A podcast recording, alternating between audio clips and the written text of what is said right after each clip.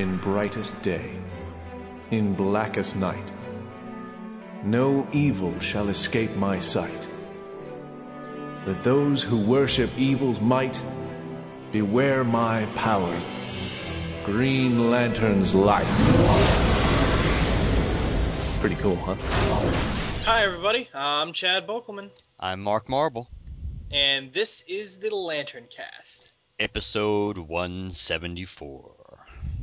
That's right. Um, was that a, a slightly ominous because we're covering Red Lanterns, or was Nah, that I, I try to th- I, I try to be different, but then sometimes I forget what I did last time. So it's like you just got, sometimes you just got to go with what works naturally. maybe I'll just stick to trying to do do the Vader voice. That that probably could be quite effective. So maybe I'll, but nonetheless, just nice, nice? Uh, so yeah, we're we're covering uh, Red the, the and the review train keeps on coming. Uh, we're going to um, review train. Uh, that was awful. as as Okay. we de- as we derail. yeah, that's right. uh, so we're covering Red Lanterns 21, 22, and 23 tonight. Again, just like we promised. So this is what our fifth episode we've knocked out in like two weeks. Give or take, yeah, that's about right. Yeah, I'm, I'm running Mark Ragged. It's uh, it's initiation. Um, And we record Next, tomorrow too, people. We record tomorrow too for the Christmas What? episode. oh yeah, yeah. There's another one uh, coming. Uh, what tomorrow? Yep. Nice. Um, so uh, Red Lanterns 21, 22, and 23. Uh, we're going to uh, well, since we just recorded uh, the most recent episode you guys heard just a couple of days ago. Uh, there's not a whole lot of listener feedback, but we do have something planned for you guys. So uh, we're going to do the reviews. I'm going to take uh, 21 and 23, and Mark will do 22, uh, and then we'll get to that topic. So we'll just go ahead and hop in. Red Lantern 21, new creative team. Um, if my computer will load. Uh, Charles Soule is the writer, I believe, and Alessandro Vitti, the artist. Excuse me. uh, we open on Ysmault. Um, Atrocitus is uh, killing a Red Lantern goat, I guess. Uh, so he, what he does is he uh, rips the ring off of off of this Red Lantern, and obviously that stops its heart. He dies. Uh, so what he Atrocitus then does, and he is he rips into this uh, this Red Lantern named Fist and pulls out a creature that somehow I guess was listening in on the core. And then Atrocitus kind of goes on. Uh, Atrocitus goes on to talk about, you know, the Red Lanterns have been fighting wars that aren't ours, uh, listening to, or, you know, dealing with stuff that uh, does not concern us. Uh, all of a sudden pipes up and is like, Atrocitus is right. Um, and uh, Atrocitus says that they have one true enemy. Uh, and then we cut over to Oa in the Citadel of the Green Lantern Corps, where it seems that uh, Guy Gardner, I guess, has his own garage where he uh, works on his motorcycle. Um, uh, Hal has kind of the same conversation, I guess, that he had with Kyle uh, in, in the New Guardians. He was kind of like, "Hey, they put me in charge. I have something to ask of you. Do you mind? Uh, do you mind terribly getting inside the head of the Reds and letting me know what's going on?" I mean, there's it's four pages of dialogue, but that's basically what happens. Hal says, you know, it's a quick recap of what's been going on. It it it's hey, I'm in charge of the Corps, and then hey, do you mind looking after the Reds? Um, then Guy is like, man, I hate Ysmault. So we cut back over to Ysmault, and we see uh, Rankorr, Skallox, Ratchet, Bleez, and Zilius Zox, I think, all in the uh, Blood Pond. I thought it was the Blood Ocean, but the Blood Pond. Um, and they're raising up new rings to seek out a host. Uh, the Atrocitus is, is, sends him out. Uh, she's asking, Bleez asks, "Is this all you're planning?" Uh, and he says, "No." And sh- she uh, kind of he kind of uh, reprimands her and puts her in her place. And then he turns to Rankorr and says, "You're the key. Uh, we need to drink your blood. You can make constructs." Uh, and then Rankorr is like, "Not bloody likely, because you know you have to, you have to reinforce the fact that he's British." Um, and, and it's and it's irony, of course, not bloody likely. Uh, of course, of course. Uh, then we cut back over to Oa and the Warriors Bar, where uh, Guy is talking to oh, what was his name again? Lee. Yes. Uh, yeah, talking to Lee uh, from that uh, group that uh, Guy was working with uh, earlier on in the Green Lantern Corps series, um, and he's telling him what Hal told him. He makes him a drink. There's a lantern that looks like an umbrella. That's whatever. And then uh, guy says he's going to go to uh, Ysmault and become a Red Lantern because of a drink, and um, doesn't make much sense. and then we cut back over to Ysmault where uh, everyone uh, everyone suddenly just gives up on fighting uh, Rankorr, and then Guy shows up and says, uh, "What happened to you guys? you look like you've been through the ringer. The cat get run over or something." uh, and then uh, is like, "Hey, why are you here?" Guy says, uh, "I want to be a part of the Red Lantern Corps, and guess what? I can provide you with intel." Atrocitus is like, "I have a ring for you." Uh, but if I didn't just rip a listening device out of uh, another lantern, which he doesn't exactly say, but that's what he's referring to, uh, I would maybe believe you. So then Atrocitus attacks uh, Guy. Guy goes up against Atrocitus, uh, and they start beating the ever living snot out of each other. The entire time, Guy's Green Lantern ring is draining. Uh, and then once it's at 0.003%, ring failure imminent, charge immediately. Guy takes off his ring, kneels down, takes off Atrocitus's ring, puts it on his own hand, and becomes a red lantern while Dex-Starr grabs Atrocitus in a construct bubble and tears off the planet. And I, by tear off the planet, I don't mean like tear it off. I mean like uh, flies off. flies off the planet and that's it. And the next next uh, the king is red. So I have I have one very important question to ask, and maybe we should should uh, logically save it for you know when we're done talking about specific stuff. But I'm just going to ask it now. When you personally read this, did you honestly go in with a clear mind and say, okay, this is a new creative team. This isn't the same shitty book I've been reading for 20 issues? or were you just looking for stuff to be horribly wrong? I think to be fair, I probably went in mostly objective about this because I knew it was a different creative team, and you kind of knew that in many ways it you, you could only go up from where we were before. So, and plus you knew Guy was going to be involved in this book, so it naturally kind of made made it a little more interesting, and you wanted to see how that was going to play out. So I think I probably I probably didn't go in like with a chip on my shoulder regarding regarding the uh, the book, like looking for well, it's still going to suck, and this is why. yeah, that's true. Well, what what did you think of the book overall? I didn't think it was really bad. I thought it was. I mean, there were some things in it that didn't make a whole lot of sense. I mean, I don't quite. I'm not sure how the how the guy Atrocitus thing worked played out the way it did so quickly. I mean, Atrocitus is pretty tough, and and I don't see how Guy, you know, as his as his ring is, you know, powering down left and right as he as, as he fighting him. I'm not quite sure how he's able to beat the crap out of Atrocitus the way he is, and I'm also not sure about going back to the old the old the old school talents that the Red Rings used to have. I'm not quite sure why he just didn't why Atrocitus just didn't kind of like try to infect Guy Gardner's ring, making it completely ineffective as opposed to draining it, because that's kind of what Red Lanterns, I believe, used to do. They would just kind of infect the Red Rings and make them uh, incapable of doing anything. I don't know. So I, um, I I don't know. I thought it was a. I think we don't get enough at really trying to figure out all you know Atrocitus' plan, what it was, and obviously his plan gets cut short for the foreseeable future based on his conflict with Guy Gardner.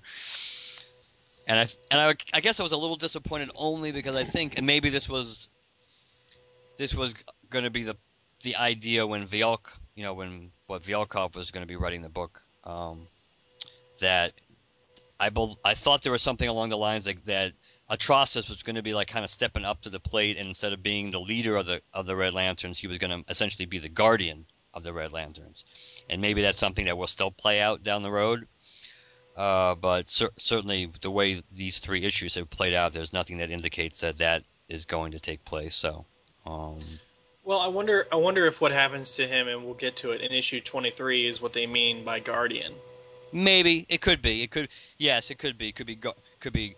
You know, guard guarding, uh, guarding the uh, essence of the core of Mhm. his of the Red Lantern Corps. Maybe maybe that's what they meant. Or like I said, maybe it's something that was one of those things that got thrown out once they once they had to switch creative t- switch creative teams from the new creative team. Um, I I kind of liked it, the stuff with Hal and Guy. I thought that was I liked that interaction. Um, the stuff at the bar didn't do that much for me, other than the little other than the little umbrella Green Lantern guy. He was pretty cool. Yeah. But yeah, that, those those were those were my those were my basic thoughts on it. So, what about you? Um, I, I liked it, but like I said, it was it.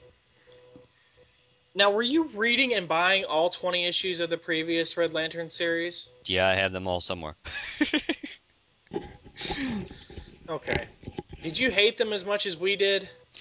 I don't think I hated them quite as much as you did on a guys as all of you, not just you, on a regular basis did. Uh, there were some issues I kind of liked more than others, but but it's it did kind of quickly, you know, not I can't really say evolve, more like devolve into a book that you kind of like gloss through and don't really pay much attention to what's going on after a while. Um, which for most books, that's if it wasn't a Lantern book, that's usually when one of the criteria I use to decide whether I'm going to keep buying it or not uh, especially based on limited funds and limited space. If it's a book that you just skim through one, two, three, and you really don't even know, you really don't pay much attention to what happens in it, nor do you ever care.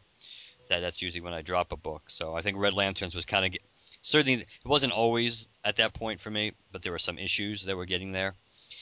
So I definitely like the new direction that they're going in. It certainly makes it more more of an interesting read, which might be why they stuck Guy in this book to begin with, figuring, you know, that would give people Green Lantern people real a real reason to read this book, not just because it's just kind of on the fringe of the Green Lantern universe.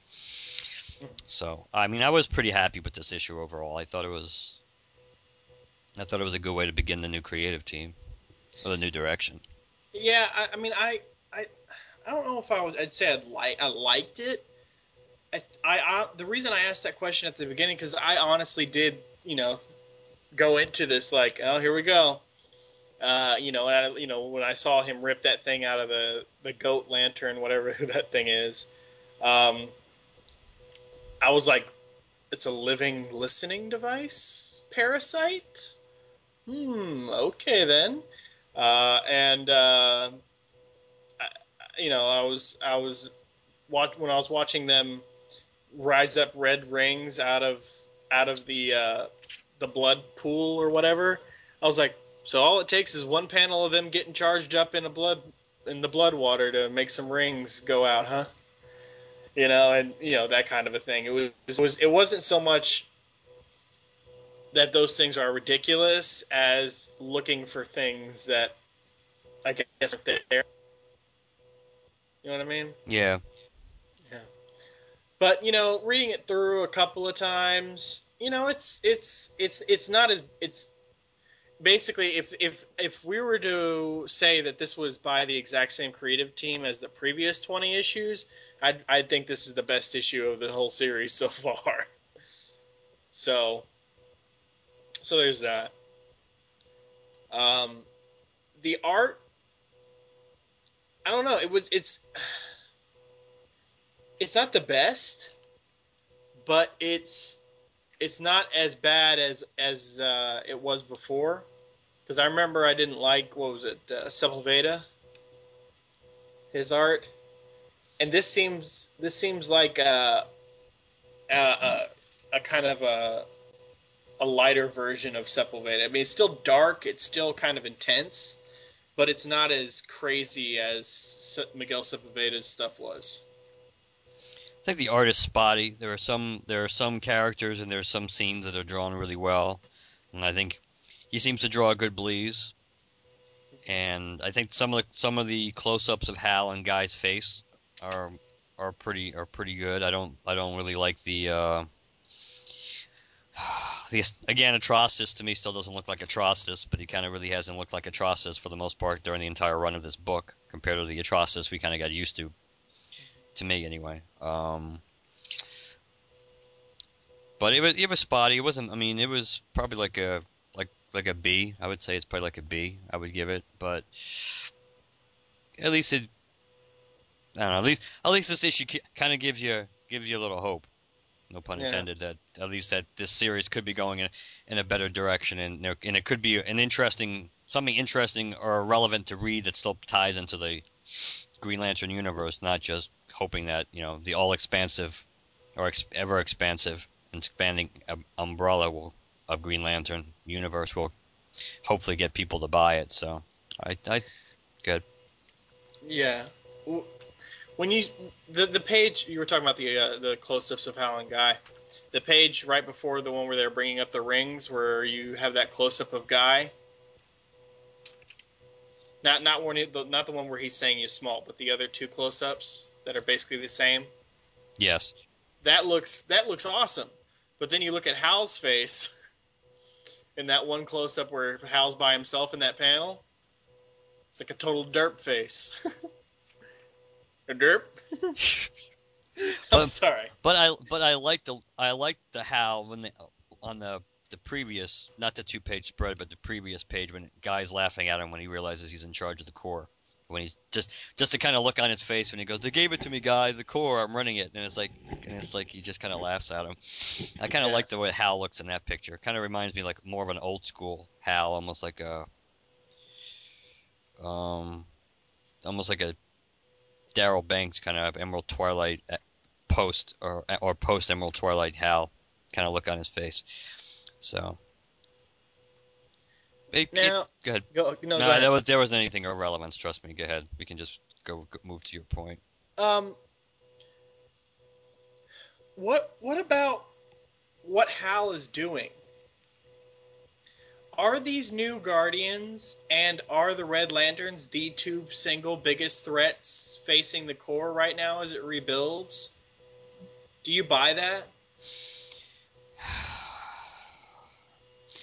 I would.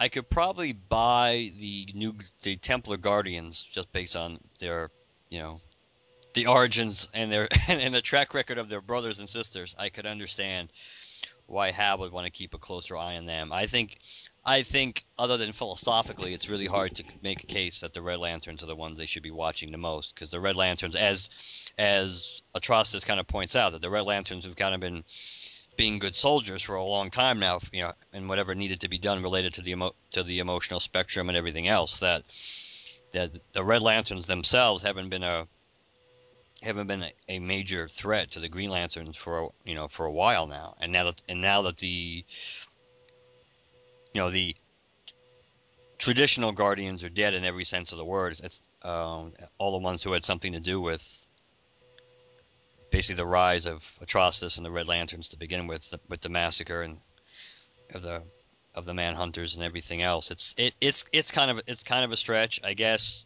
You, I mean, you would think you, probably want to keep an eye on the Sinestro Corps more when you really would think about it. I mean, but I mean, if it was Kyle, if it was let's put it this way, if it was Kyle leading the Green Lanterns, then you could make a case why he wouldn't want this. He he might not feel the need to spy on the Yellows as much because he might feel he has enough of a rapport at this point with Arkillo to have you know to be able to deal with it when the time if something comes up. Assuming you know, assuming Sinestro is not running the Corps, because then it'd be a whole different ball, ball game with Kyle and Sinestro. But I don't know. I, I think it's shaky with the Reds and, and the Greens. I think it's I.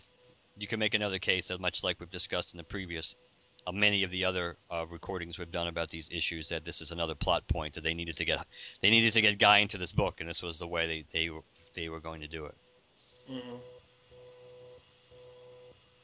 Yeah. Um. I'm just trying to. I'm trying to. Trying to absorb this issue. It and and see see it at face value and not and not let those previous 20 issues cloud it. It's just those were sad. uh, one of the points that Guy mentions in this issue that I've kind of glossed over is that you know if I go in, you into the Corps, you get me out. You know Yes. when I when I when I when I say when I say it's time to get out, and guys like, don't worry, we'll get you out. I mean, uh, Hal's like, don't worry, we'll get you out. Um, so there's there is that. Um, I think the page where they're bringing up the rings kind of reinforces what I was saying last last episode about the Zamarons charging up that one ring. yes. I think this is the creation of a new ring sending out type process. I think because of the quote blood magic of of the blood water or whatever the heck that is, I think the rings are down there already. It just takes an infusion of rage to mix with the the blood magic water and charge up the rings and send them out. I don't know. And but there's only there's only like Ten. a few uh, yeah, there's only 10 rings and there's but there's also only a few red lanterns. Yes. So what would happen if there was a crap ton of red lanterns and they did this moment? Would it like you know, send out a whole bunch, you know? Well, I think he kind of hints at that because that's because he said that that these first ten will each train ten more, and soon we'll have thousands. So I think that's his plan. I think I think his plan is just us keep having them get more and more and more. So I think he's trying to build build up the Corps, and at the moment this is maybe that's all maybe that's all they can muster with with the lanterns that they have now uh, to send out give or take 10, 10 rings at a time. But then once you get 10, 10 people coming back, and then they can send out you know just keep adding to it. Then they can start sending out more and more rings, and So it's Atrocitus, Bleez, Rankorr, Skallox, um, Dex-Starr, Zilius Zox. Who else? which one's the brain? I don't remember. I think that might be a home missing. So about we got about what seven? Now are these all the Red Lanterns? Is is this what we're supposed to be led to believe? I thought so at the moment. One, two, three, four, five, six, seven. There's 7 mm-hmm. and there's still seven at the end technically because Guy basically replaces Atrocitus. That's true. Okay. Because well, because they never say. I don't think they ever say that it's that these are the only Red Lanterns. That's true. I mean, it could we it, we could just assume it's the inner circle or the ones that matter. Though they they could just be because these all have the intelligence, correct? They've all have the intelligence. Yes, they can all talk. So maybe that's maybe that's the difference. Maybe they are the they're not the the mindless ones. But Okay. but I'm trying to remember. the la- But when, when was the last time we actually saw any more Red Lanterns than these guys? That's the question. It's been when they a were long time. dying. What? When they were dying. Yes, that's true. So maybe they are the only ones that survived when the when the, the battery was infected. Yeah, the ones that were smart enough because the other ones just kind of laid down and died, and these ones did whatever they could to conserve energy and try and find a way out and all that kind of stuff. Uh, what did you think on the scene uh, of the scene in Warriors? Uh, it didn't do that much for me. Um, I find it interesting that he's kind of like, uh, that even though I, it's supposed to be a bar, so you assume it's loud and, and people are just kind of talking amongst themselves, you know, talking amongst themselves. So between the loudness of the bar and the, all the individual conversations, that no one's gonna really be paying attention to what he's doing. But just the fact that he's kind of openly kind of quote unquote openly talking about you know the undercover mission he's supposed to be going under. That kind of struck that kind of struck me as a little odd. It's like right in the middle of the bar. He is the bartender after all. so I thought that was kind of I thought that was kind of odd. Um, um yeah, I'm not yeah, I'm not sure about the whole uh it, yeah, I'm not really sure about the whole the, you know, the necessity of that, but I guess to show us Warrior still exists. kind of Yay! and to, and to bring back kind of his part of what if- part of his dirty dozen friends over there. Yeah, that's right. Do Do you think the uh, the Michelada exists? I don't know. I probably. I'm going to assume it did, but I, I never. I didn't search for it, so I don't know. One of, one of one of our listeners has to try this if you're a drinker. Cold beer, preferably a lager or a pilsner, tomato juice, lime juice, chili powder, and a few other secret herbs and spices. Rock salt for the rim. A Michelada. Now, a few other secret herbs Yeah, and that, spices. that leaves it. I- Op- yeah, that leaves it open right there. So Yeah, but I I don't know. It sounds like a real drink. I just don't know if it'd actually be any any kind of enjoyable at all. But hey, any of our more adventurous drinking uh, friends, uh, go ahead and try that, and please drink safe. Drink drink and read Red Lantern safely. it, appe- it appears to be a Mexican drink. Hmm. Yeah. You're looking it up. Yeah, I googled it. Oh, okay. Is it is it what it what guy says it is? For the most part, uh, let's see. Made with beer, lime juice, assorted sauces, spices, and peppers. It is served in a chilled, salt-rimmed glass. Hmm. So again, so essentially, it does. Ex- so basically, it does exist. I'm not much of a beer guy, so someone else is gonna have to try that. Um, what did you think of the idea of them having to? Okay, I understand having to, because of the blood magic, having to drink Rankorr's blood to be able to make constructs. But what did you think of it, like suddenly not being a plot point anymore? Like fight him for his constructs. Okay, I'm tired of fighting. We're yeah, done. Yeah, that that was weird, and I mean, and it just seems we kind of go all over the map with the uh, with the construct thing. It seems like like it's like they can't really make up their mind whether Red should be making constructs or not. We know Guy's been able to make constructs, even though I think they didn't. They try to, I think, partially explain that because he still had his gr- still had his Green Lantern ring on. But I'm trying to remember if he made constructs during War of the Green Lanterns. I don't remember if he did. Um, yeah. Uh, so so he didn't have, but they also made it. They, also tied it into being human, right? Isn't that part? Is, isn't that the new thing now? That I somehow have no idea. Well, Yeah. Atrocitus used to be able to make constructs. I think so. I thought he did at some point too. That's why I think it go it goes it goes. I think they've been pretty inconsistent. I believe I could be wrong, but I think they've been pretty inconsistent with the whole Reds. You've been able to make constructs. No, they can't make constructs. Oh, only humans can make constructs. I, I don't know. Yeah, if you read the first couple of issues of Green Lantern during Brightest Day, the one the ones where uh, Atrocitus makes appearances, he can he makes a con like he I think he makes a construct of uh, of Mara or something.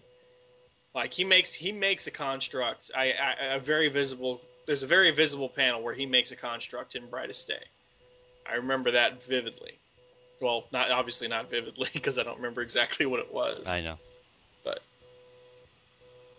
But yeah, the sudden the sudden uh, ceasefire that seemed that did seem kind of odd. That seemed it was again it seemed like it was just a plot point to have them be completely you know I don't know to just make it the entrance for Gardner to be a little more effective, and then of course there was a little bit of a plot.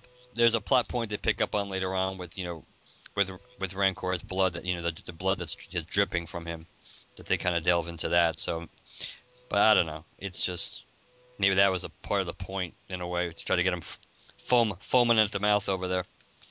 I don't know. It was it was it did seem again it seemed kind of forced. It's like okay, let's fight. No, we don't need to. Hmm. What about? I feel like we're kind of jumping all over the place here because this was just this was mostly not a whole lot happened. It was just kind of like now I want to say setup, but kind of like introductory issue. It wasn't just setup. It was just. It was almost like a, a, a number one issue, not number twenty-one. You know what I mean? Yes. Okay. So so I wasn't the only one who felt that. So Well, I think they were all kind of designed to be like that. To be fair, I think all the 21 issues were supposed to almost be they were supposed to be kind of like jumping on points because of the new teams and everything. So it makes That's sense. tr- So it makes sense. It would have a feel of a number one issue. that that's true, but I think this one felt more like a number one than any of the others did. Or am I wrong there? No, I think no. Actually, having gone through this being the last um, title that we're going through, I think you're correct. This probably does have more of a natural feel of a number one issue compared to most of the other ones. Right. Um,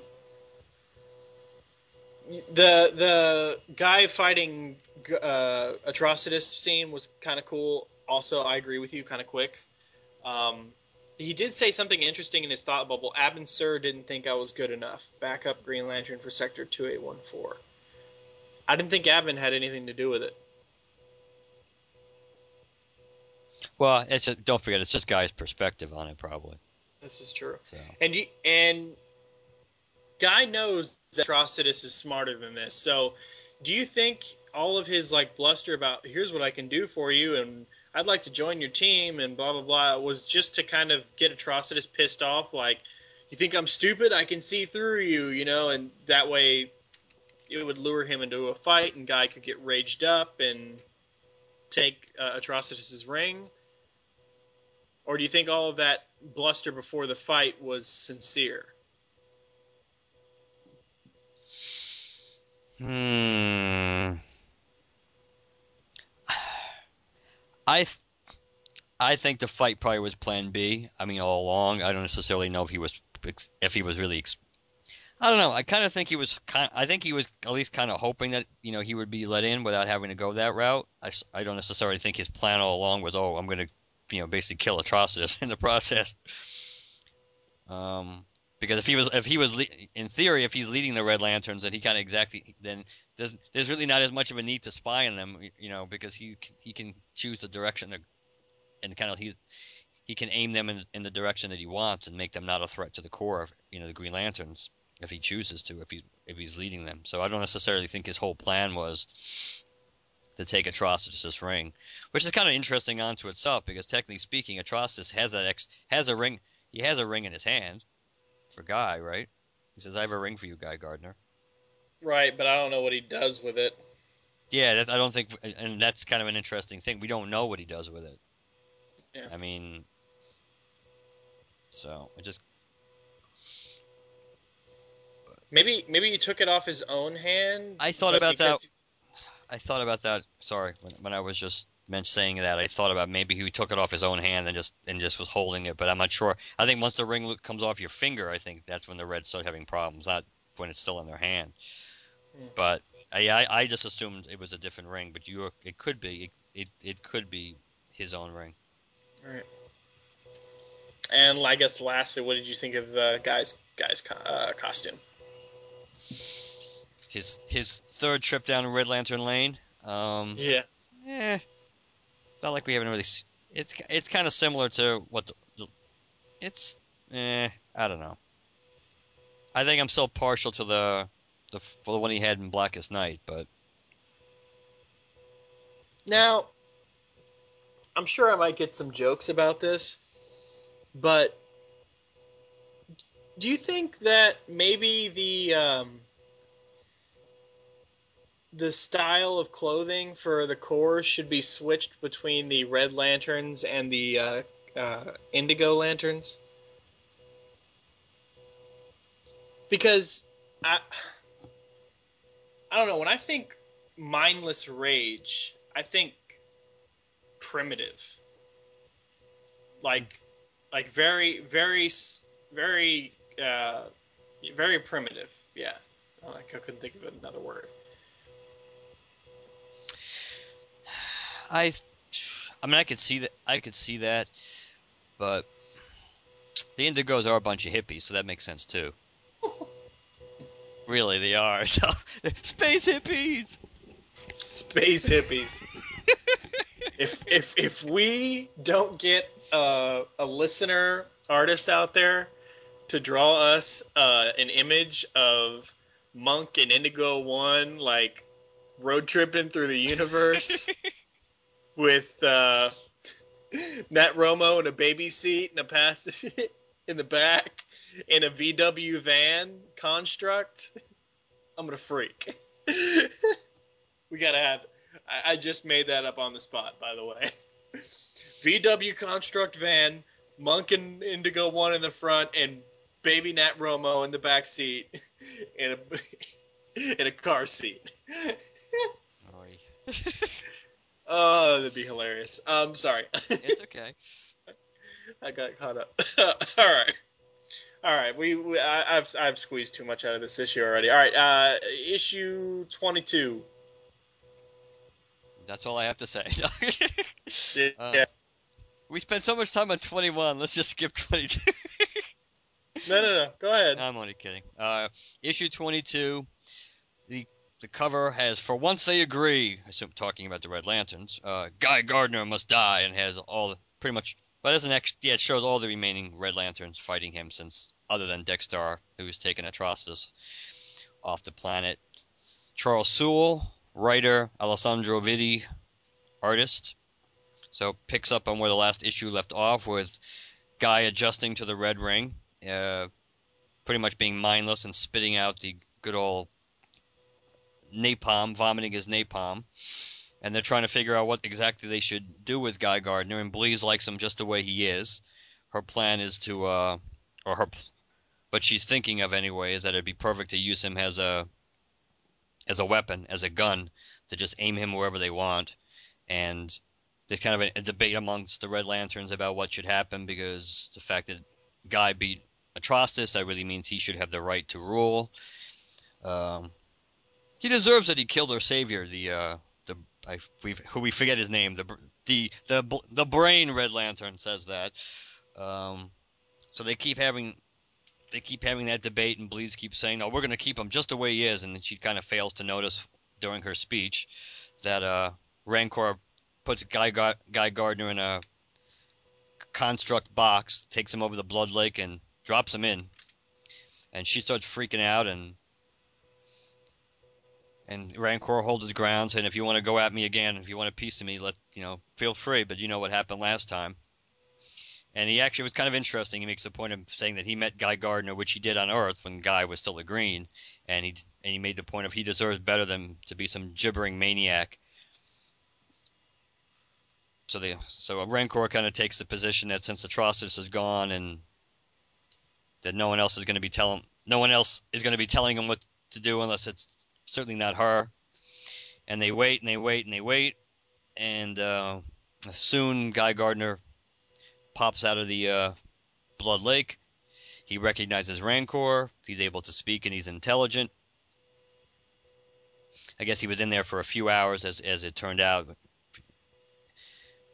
But and I guess uh, Zox made the point of saying, "Hey, you were only stuck in there for a few hours. Atrocitus had been there for a few for months." But there's a formal introduction, guys. You know, guy shakes Zox's hand, and meanwhile, uh, Bleez and uh, Skallox are still kind of they were kind of duking it out a little. Guy kind of like take basically he he kind of takes charge.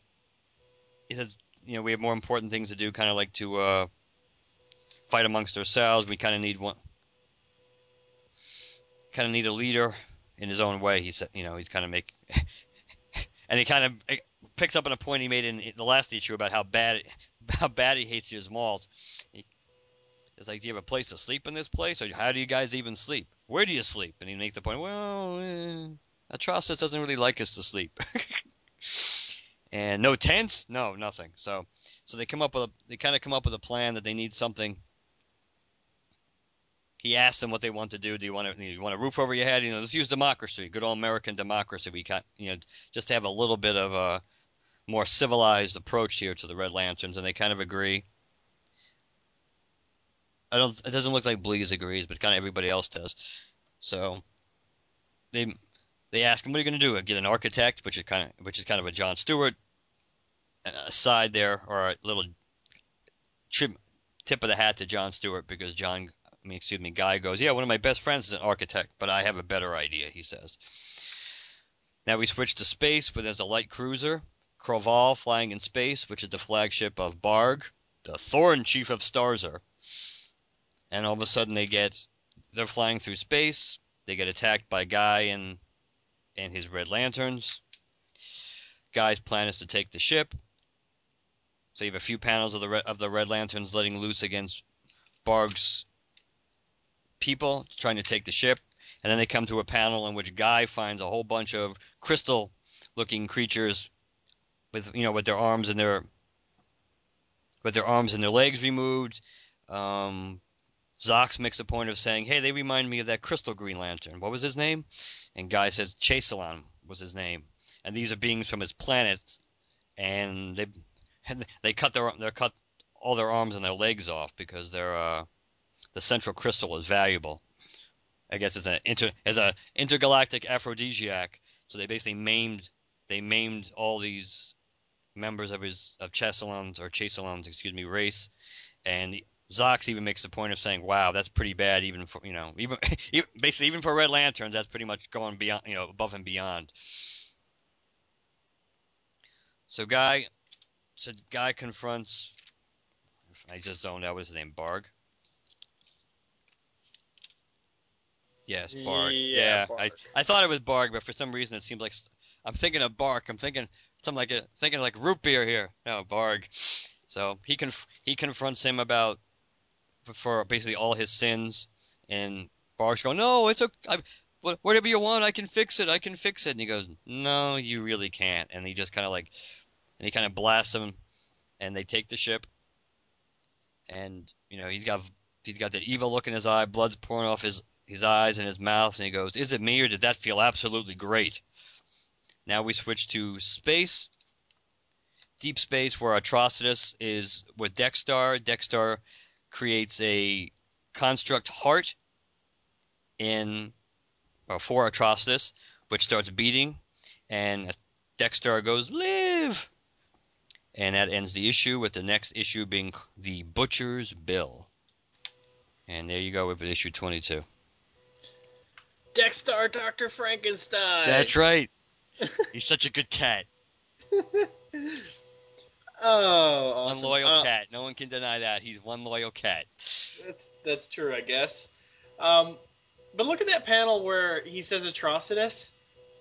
Look how skinny Atrocitus looks. I think yes. I think you're supposed to assume that he's kind of like shriveling up and dying now because from the from his lack of his heart. I'm not saying it makes sense, but that's the way. But that's the way. That's the way I took it, or it was a really bad, or was drawn really poorly. Okay, so he's skinny there, but once he he, he comes back to life, he like beefs up. yeah, he bumps. Yeah, he he he gets his he gets his roid rage and he's back. All right. Uh, I guess. Um, now, given given your recap of uh, what happened on that last page uh, with the predator looking in on uh, those those two creatures, I'm surprised you didn't give us a little recap of what Bleez says in this issue to Skallox, or did you not see it? I probably did, but I, I think I was trying to go. Th- Skallox says if Atrocitus couldn't hold on to his ring, then he doesn't deserve didn't deserve to keep it. Where I come from, the strongest guy's on top until he's not, and then it's the next guy's turn. And in the same panel, Bleez says, "What are you saying, Skallox?" Dot dot dot, and they make a point of cutting the panel off there, and then going to a scene where you're looking at Bleez full body, from like her knees up, and where she says, "You want to be on top." no, I did. I, I do remember when I mean when I re- when I read it I did kind of I just I don't know. For, for me, I I think. I think I mean they they were going for that, but I, it didn't hit me as oh completely over the head as the, as the two bugs. Like, here, have my larva, Yeah, yeah, that's true. take my larva, But please. I mean, it, I'm not saying it's a big deal or that I had a problem with it. I'm no prude by any stretch of the imagination. But I was just like, really? I mean, I mean, to, to me that I mean, I know you didn't notice it, but to me it felt a little obvious that that's what they were doing. I was like, seriously, we get it. she's the only girl in this Corps, and of course she's a sexy little devil angel or something like that. Whatever you want to, we get it. You're making her that. Cool. Thank you. You don't have to like purposely rearrange her word bubbles so that it matches, you know, this little pose. It's ridiculous. Anyways, I'm not saying it upset me. I'm just saying it's like, yeah, um, I did like the little bits, especially when Rankorr uh, puts uh, that box around Guy and drops him in the in the blood water while Yeah, is talking. That was cool. I like seeing like um, Zilius Zox's face change. Yes, I almost mentioned that when I was talking about it. How how he kind of just kind of that kind of like that look of amazement, and then he has the big smile, and he has the big smile on his face. And that sploosh. Yes, That's cool. and Bleez, Oh. and I did, and now that I'm looking at the panel again, Bleez did vote. It was a unanimous vote. She did vote to. uh Well, we don't know what Ratchet did. Yeah, because we can't really speak. Because what is he going to raise? I suppose. But you were you were you were correct. But at first, for some reason, I didn't. I couldn't really see where her arm was. But now that I'm actually taking another look at it, I can. She does vote to go along with the idea of kind of having some kind of some kind of uh, creature comforts or some bare essentials here to try to make life a little more bearable. on Ysmault, it's going to take a lot. Yeah. Uh, on this page where they're doing the, you know, dropping Guy into the Blood Ocean bit, look at the battery. Is the battery lit up? Uh, I don't think it's lit up. Should it be? Probably. So is that an art mistake, or are they trying to tell us that the Reds are running on their own rage right now? Well, you don't you don't really see the center of it. It's kind of in shadow, so maybe they could you might be able to get away with saying you know saying that it's oh it is. I'm just trying to see if there's other panels in this book that show that show the power battery. I don't know if I don't know if there are that shows the power battery from the front or anything, so we know for absolute for a fact that was was it lit, was it lit up in the other issue? I, I don't remember. I X it out. Um, let's see here. Yeah, I don't remember. Well, they, I think it's almost like they're going out of their way not to show the central power battery much either. Yeah, that's true. Uh, now, now, I don't think I don't think Guy was in the uh, the Blood Ocean for hours. I think he, I think he had what Zilius was referring to was the amount of time Guy spent mindless. oh, okay. Yeah, that's all. Now, I I, I want to go on record. I still love the way Rankorr looks. I think he's cool. Um, I think I need a figure of that. If I was going to get a figure of any Red Lantern, it'd probably be Rankorr. Uh, I know that they have they have the Red Lantern guy uh, figure. Uh, he, he doesn't. He's not wearing this costume, Right. but yeah, flaming red hair is cooler. Yeah, I think so too. See, we got so like the point you made is you know actually with Guy right now it kind of is not back the costume back to how long he was in the blood water. It's kind of the one and the same right now because he said you only like that for a few hours and he's only he just got the ring so it can only so he must have been in, in the blood for close to a few hours. Unless unless just unless they were debating like forever what to do with him, which I guess is a possibility too. But I thought Yeah. it took a, but I thought it took a while for you to come back out of, of the blood ocean once you get dropped in. I didn't think it was a instantaneous process for you to come out. But either way, we know he wasn't. We know he wasn't in there. He wasn't in there for too long. We know that. Yeah, that's right. Yeah, that's the important part. I like I like the Zilius' little bubble here. Yeah, the lake's magic or something. You put a ragey thing in there and he comes out smart, like me. a ragey thing. Awesome. Well, Zox. I mean, I think Zox actually comes across pretty well in the in these uh, in these issues. That's kind of like a. He seems to be a in, interesting foil, I think, for Guy. So I think that's. I think that they're, they're trying to establish a pretty decent relationship between the two of them. That that that's true. I'm just I'm just pointing it out for, for two reasons. One, because it's funny, and two, because it kind of mirrors maybe the reader's own understanding of the the the, the Yes. blood. It's magic or something. I, don't, I don't know what it is. so yeah, they- they're not really giving anything away there. That's that's cool. Um, what did what did you think of um, Guy's plan to attack this ship? Being like his first order of business, really. It's certainly mm, based on just reading the issue onto itself. It kind of did seem like it was like a little forced or out of the blue. You would think that's not that wouldn't be the first thing he would think of. It's like we have no place to sleep. This place sucks. I mean, so let's go steal a spaceship from this guy. I- obviously, he feels if if there was any if he had any doubts about his deci- decision, I'm sure he felt I'm sure he felt better um, once he found what the, all of the uh, all the armless, legless crystal people in, in the cell. Well, yeah, but he also says, uh, uh, Rankorr asks whose ship it is, and the guy Right, says yeah, a monster, an, a monster named Barg. He's basically a pirate, but on a sector-wide scale. The Greens uh, always meant to take him down, but we've they've been a little distracted recently. Right. So he he knows who this is and knows what he's done. So it would basic. I guess to Guy, it wasn't like you know taking people out and killing them. It was put the Reds to a task. Um, if anybody gets hurt, he'd not killed because he does tell Bleez, you know, do what you got to do, but uh, if you do it just because you want to, we're gonna have problems. Um, so basically, basically tells them not to kill unless they absolutely have to. And he already knows this dude's a bad guy. What would happen if the Green Lanterns went up against him? They'd incarcerate him in the science cells and probably confiscate his ship. That's basically what Guy's doing. He's relieving him of his ship and taking take instead of like impounding it, taking it and using it for himself. Correct. So I guess he's still, you know, being a hero in that in that respect, and it's it's fine. But then you see then you see him get to that, and you're like, oh crap. uh, and I, do what I they didn't, I didn't have to read those three panels of of guy explaining what that was. I, when I saw the that, I remember Chaselon, and I knew exactly what that was. And I was like, "Oh shit!"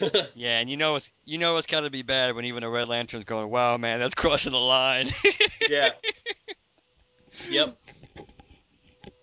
Um, yeah, absolutely. And that that one panel I really I really really like of where guy kills the dude and boots him off the ship, right? And then he's sitting on the chair in the on the deck. Yes. That where the, his wind is bl- the wind is blowing and everything, and he's just kind of slumped in that. Sh- that looks so cool. Yeah, it is. It it was nicely done. And then I guess what Rankorr kind of repairs the bridge. Yes, that's what it looks like he's doing with with his ring, with the construct. Now that splash where he's killing the dude and not really killing him, but like throwing him off the ship. Do you think that was necessary? Do you, do you need a whole page for that? Like if if guy was like ripping the dude's throat out or something. But in this this case, it's just a wide shot of the ship and a little light line coming off of it showing that guy basically blew the dude out of the ship. Uh, I don't know. So yeah, you're right. That that page that does seem to be kind of a waste. A waste. I mean, I mean, especially because it's such a small. I mean, it's because he's such. I mean, you have first of all, it's the you know the, the ship isn't centered. You have this big splash page. You have this you know this being shot straight up in the air, and plus it's not even you know I guess we just assume it's the vacuum of space that's creating like that line, which because it's not really red or anything, it's just kind of like shooting out. But yeah, I think I don't I don't really think I don't think that really was necessary for a whole page to be devoted to that. At least not the way it was drawn.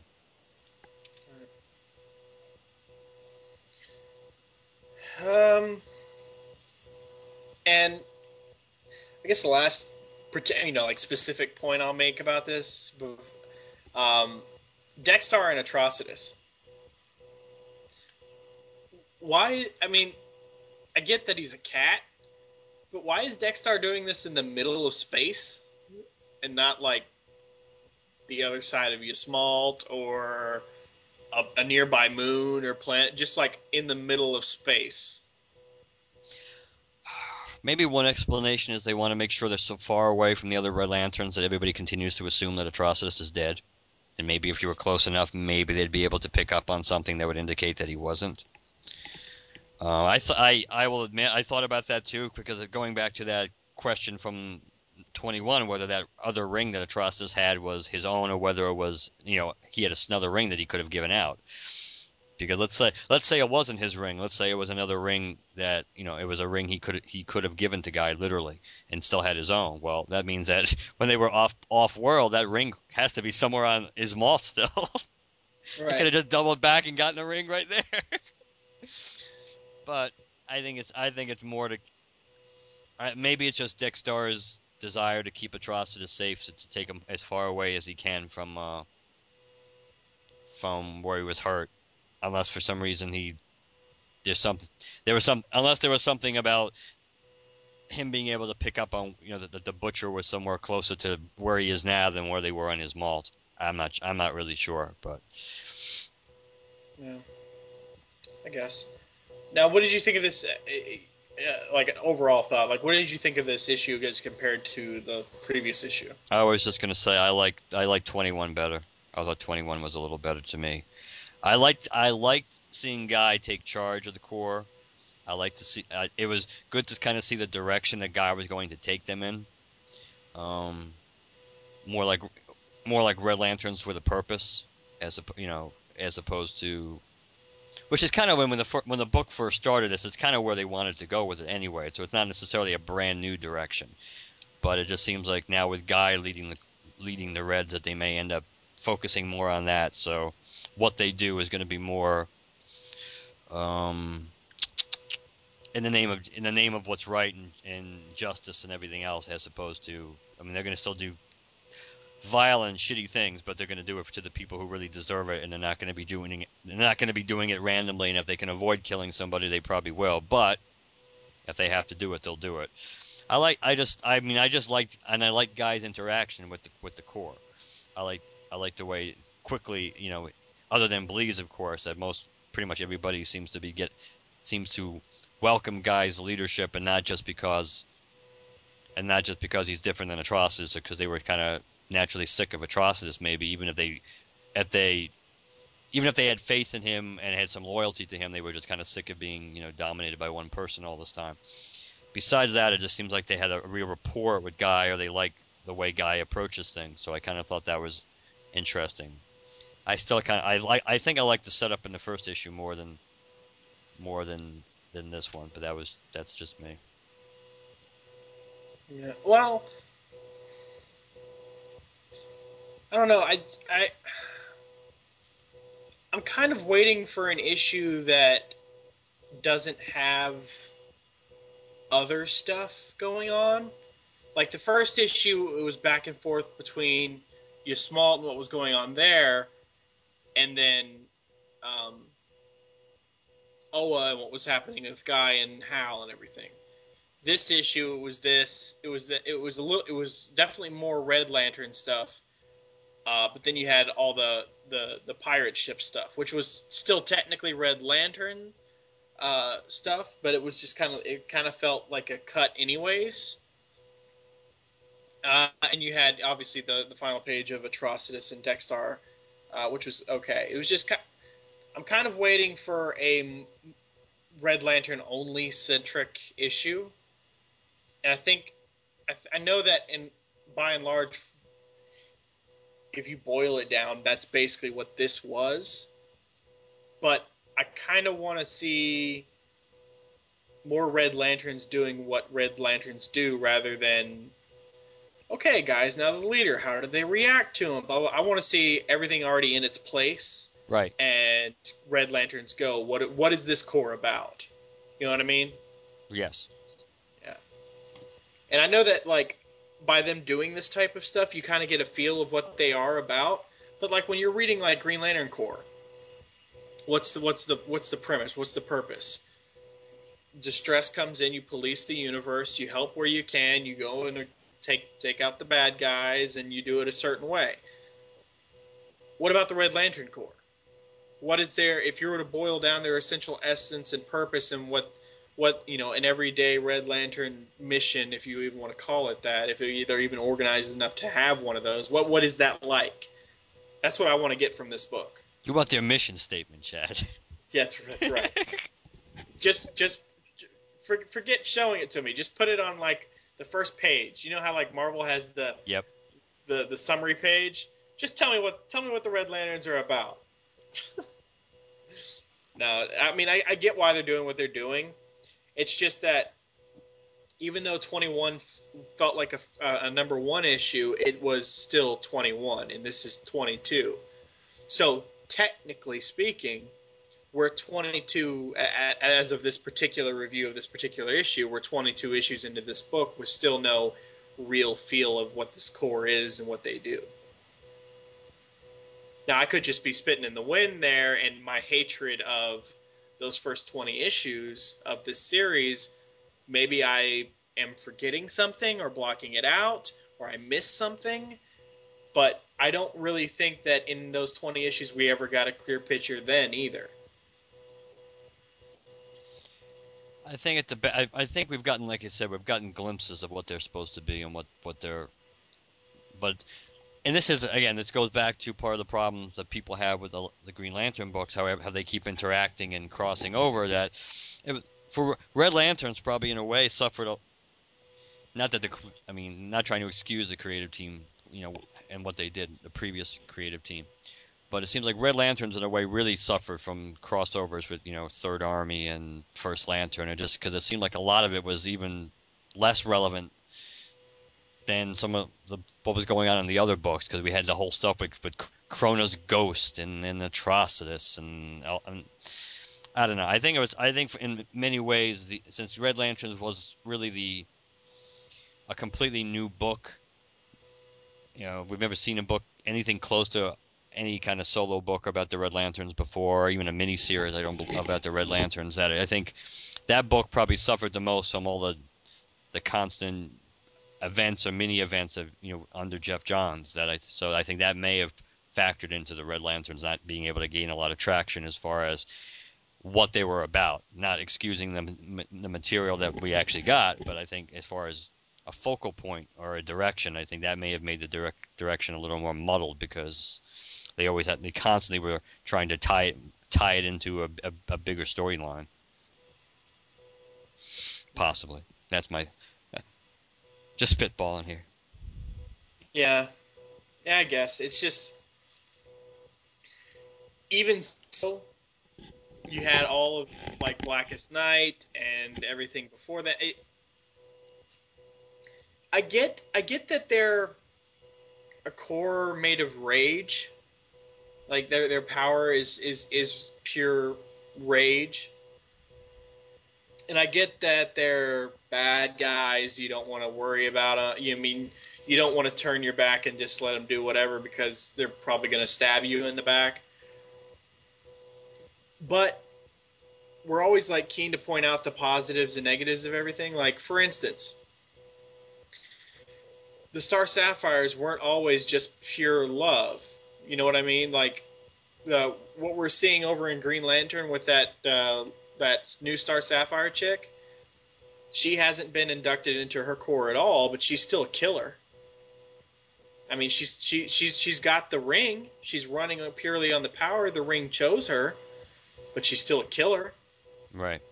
So, if the if I mean I, I hate to I hate to use it because they this is basically what Atrocitus said in those first twenty issues. If the if the purpose of the Red Lantern Corps is to right wrongs, but you know, kind of uh, enact vengeance on those who can't take vengeance for themselves, you know, that kind of thing, a holy purpose, if you right. will, then there could be a positive purpose for the Red Lanterns. It's just that, yeah, even though they kind of said it, they've never really like shown it and set that in stone, and that's that's kind of what I want. Like I, I, you know, if, if Green Lantern Corps is supposed to be the book where you see the Green Lantern Corps doing what the Green Lantern Corps does, then I think a book focusing on another corps should be that book showing you what that other corps does and what they're about. You know what I mean? Yes. So yeah. All right. Uh, is uh, did the uh, before we move on did, did the art get any better for you this issue? Uh, maybe a little. I think so because I think I, like the way most of the Red Lanterns were drawn.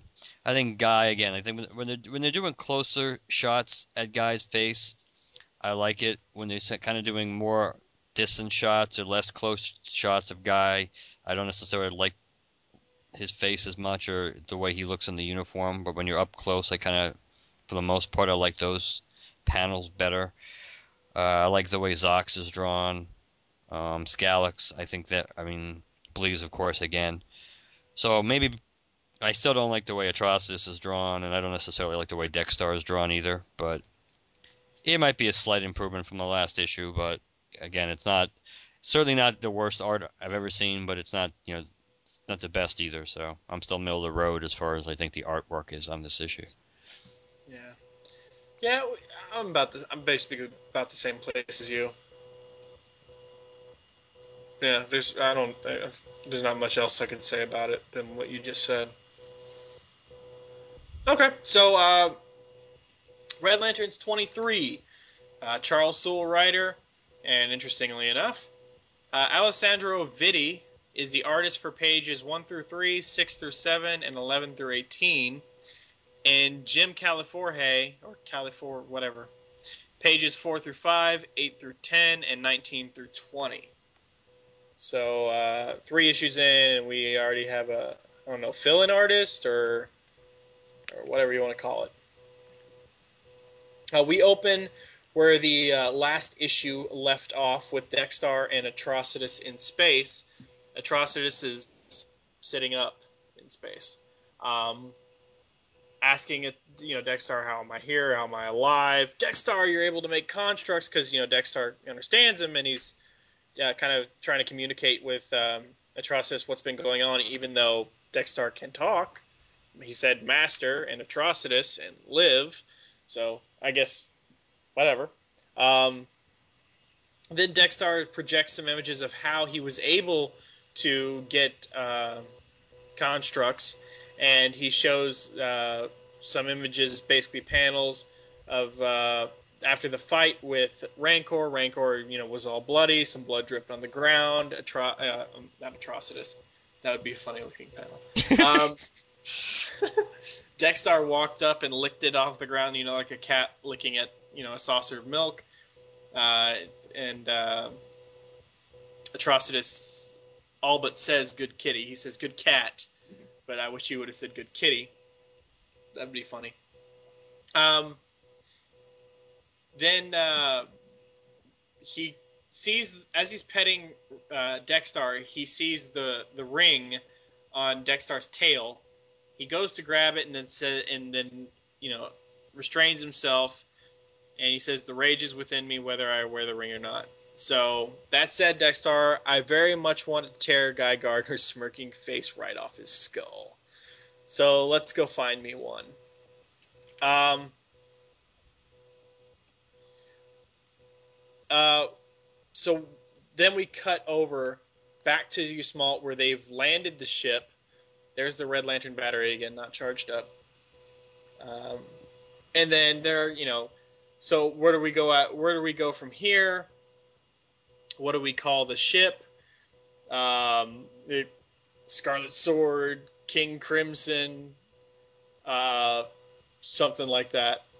Um, so then uh, uh, is fixing the ship and then asking for, I guess, what permission? Yes. To to to fix the ship, and guys like, you don't have to ask me permission.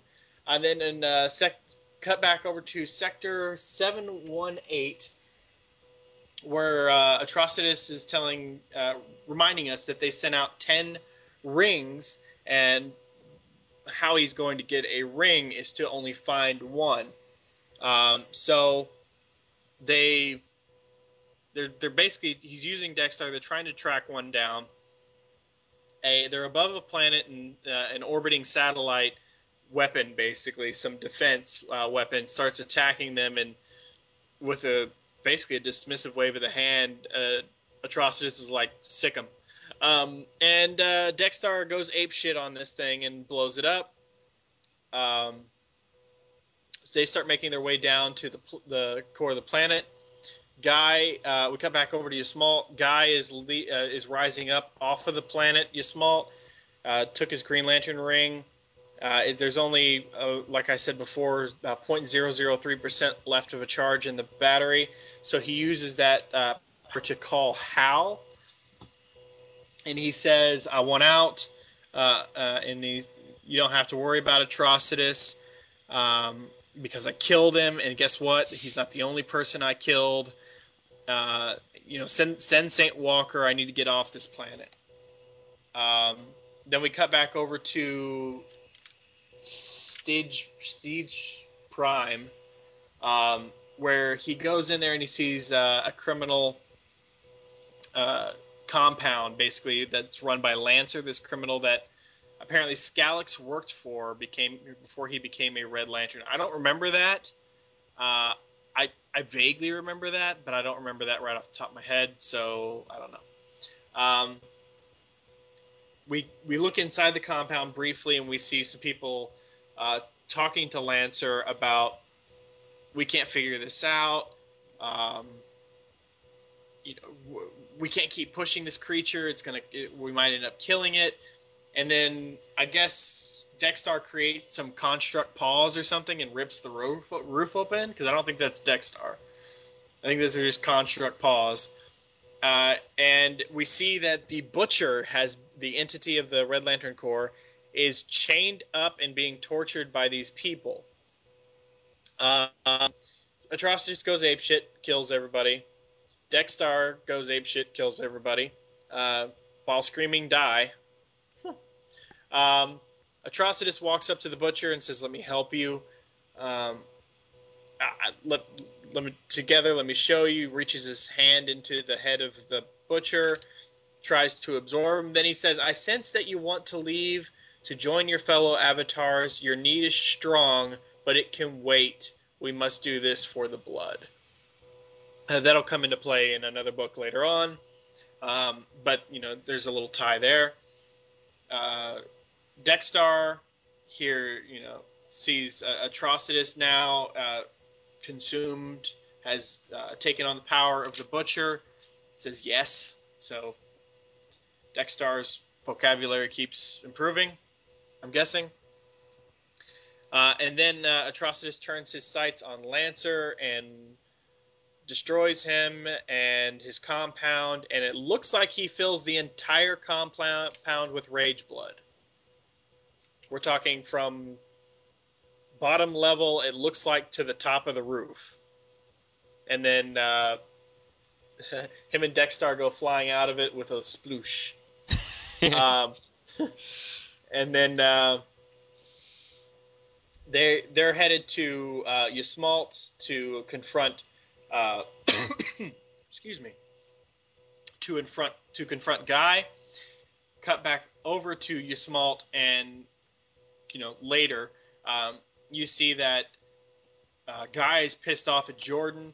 He's talking to him and uh, saying, "You swore you'd get me out, Jordan." I know, guy, but you got to understand he destroyed them. What are you talking about? Who destroyed the Blues? They called him Relic. He's taking all the light, and then charge depleted, shutting down. Guy apparently doesn't believe him. He says, lying son of a probably never had any intention of. And then, my, my, my, wasn't that an interesting conversation? And Bleez has snuck up behind him and heard the whole thing. And then pick up Green Lantern 23.1 next week to learn the origin of the mysterious relic. So, there's that. nice. And that's that's that issue. so what did you think? Mm, I, I I liked it. Okay, uh, I think this is my favorite of the three. and I I don't specifically know why. It might it might honestly be the Jim Calafiore art. I think I liked that a little better than I liked um, the regular artist. I don't know if that makes sense, or if you see that at all. There are some parts that I liked. I mean, I I liked the way the butcher looked when he when he drew him as opposed to uh, Vitti. Now, which which which pages? Because mine aren't numbered. I know. I'm trying. I'm trying to see if there's actual numbers on these pages too. That's the problem with a lot of comics today. They they don't really number them as much. You almost have to count. So, what pages were you want to know? Which were what were you going to ask about? Which pages When, he when drew we in general? first, yeah, when we first see the butcher, the full body shot of him. Who drew that? I'm pretty sure it was the original artist, but let me let me let me double check. And when Atrocitus is approaching him, who all that?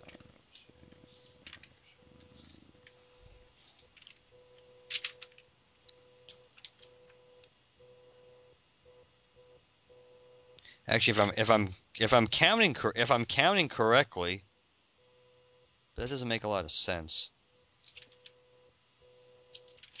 Maybe I'm better off counting backwards here. Um, when I was first counting forwards, it looked like it was uh, Vitti doing those pages, but that doesn't make a lot of sense. But considering only 19 and 20 are, are done by Calafiore, that there can't be many pages towards the back of the book that are actually done by by him. How pages total is this, art wise? Um, he did. F- oh, this whole issue. Yeah. I'm assuming it's 22. That's what I was trying to figure out. So 21, One, 22. two. Okay, so then Calafiore did the art of Atrocitus freaking out and then flying out of the thing with Dex-Starr.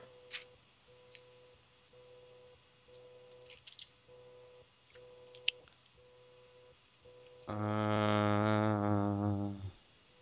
Maybe the regular artist's art just style just looked better on the butcher to me than anything. maybe that could be that could be what it is.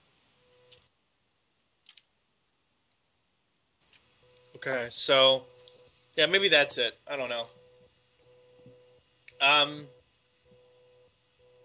the stuff with Hal, even though I've now read ahead a little bit, um, and I know what that, I know what that was. At the time, when I first read this, I hadn't. I already knew where this was going, so it kind of felt a little forced a little uh, jarring and out of place. I don't know.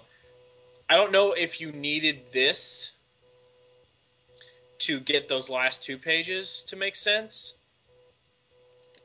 So I, I, I don't, I don't know if basically I don't know if these uh, one, two, three pages of of him and him talking to Hal or were were necessary